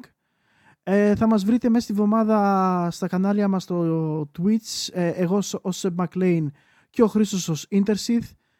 Ε, θα, θα συνεχίσουμε τα παιχνίδια που παίζουμε εκεί πέρα. Θα μας βρείτε Τρίτη, Πέμπτη το Χρήστο στο κανάλι του και Τετάρτη, ε, τετάρτη Παρασκευή εμένα στο δικό μου. Ε, κάτι άλλο να προσθέσεις Χρήστο; Όχι, νομίζω μας κάλυψες. Ε, ο Καρίνα of Time αυτή τη βδομάδα, κλασικά ποδοσφαιρικά. Εσύ, Ντάνταρα, συνεχίζω. Τάνταρα, συνεχίζει ο Σεμ. Και ελπίζουμε να σας άρεσε το, αυτό το podcast το pre-recorded που έγινε λόγω τεχνικών ε, δυσκολιών. Την επόμενη εβδομάδα φυσικά, λογικά live θα είμαστε. την επόμενη έχει- εβδομάδα θα live στις 6 κλασικά παραδοσιακά. Σας ευχαριστούμε πάρα πολύ. Ευχαριστούμε, Α, παιδιά. και θα το βρείτε αυτό το podcast σε, όποιο, σε όποια πλατφόρμα προτιμάτε, είτε Spotify, είτε... Μη- να κάνετε και ένα subscribe άμα θέλετε, για να βλέπετε πότε ανεβαίνουν αυτά, έτσι, τα podcast στα ηχητικά. Έρχονται ενημερώσεις ακριβώς. Αυτό, αυτό. Όπου θέλετε, Spotify, Apple, όποιο θέλετε. Να πούμε καλή εβδομάδα και καλό μήνα σε όλους, Καλή παιδιά. εβδομάδα, καλό μήνα και καλό καλοκαίρι σε όσους ξεκινάνε τις διακοπές τους τώρα. Να είστε καλά, παιδιά. Γεια χαρά.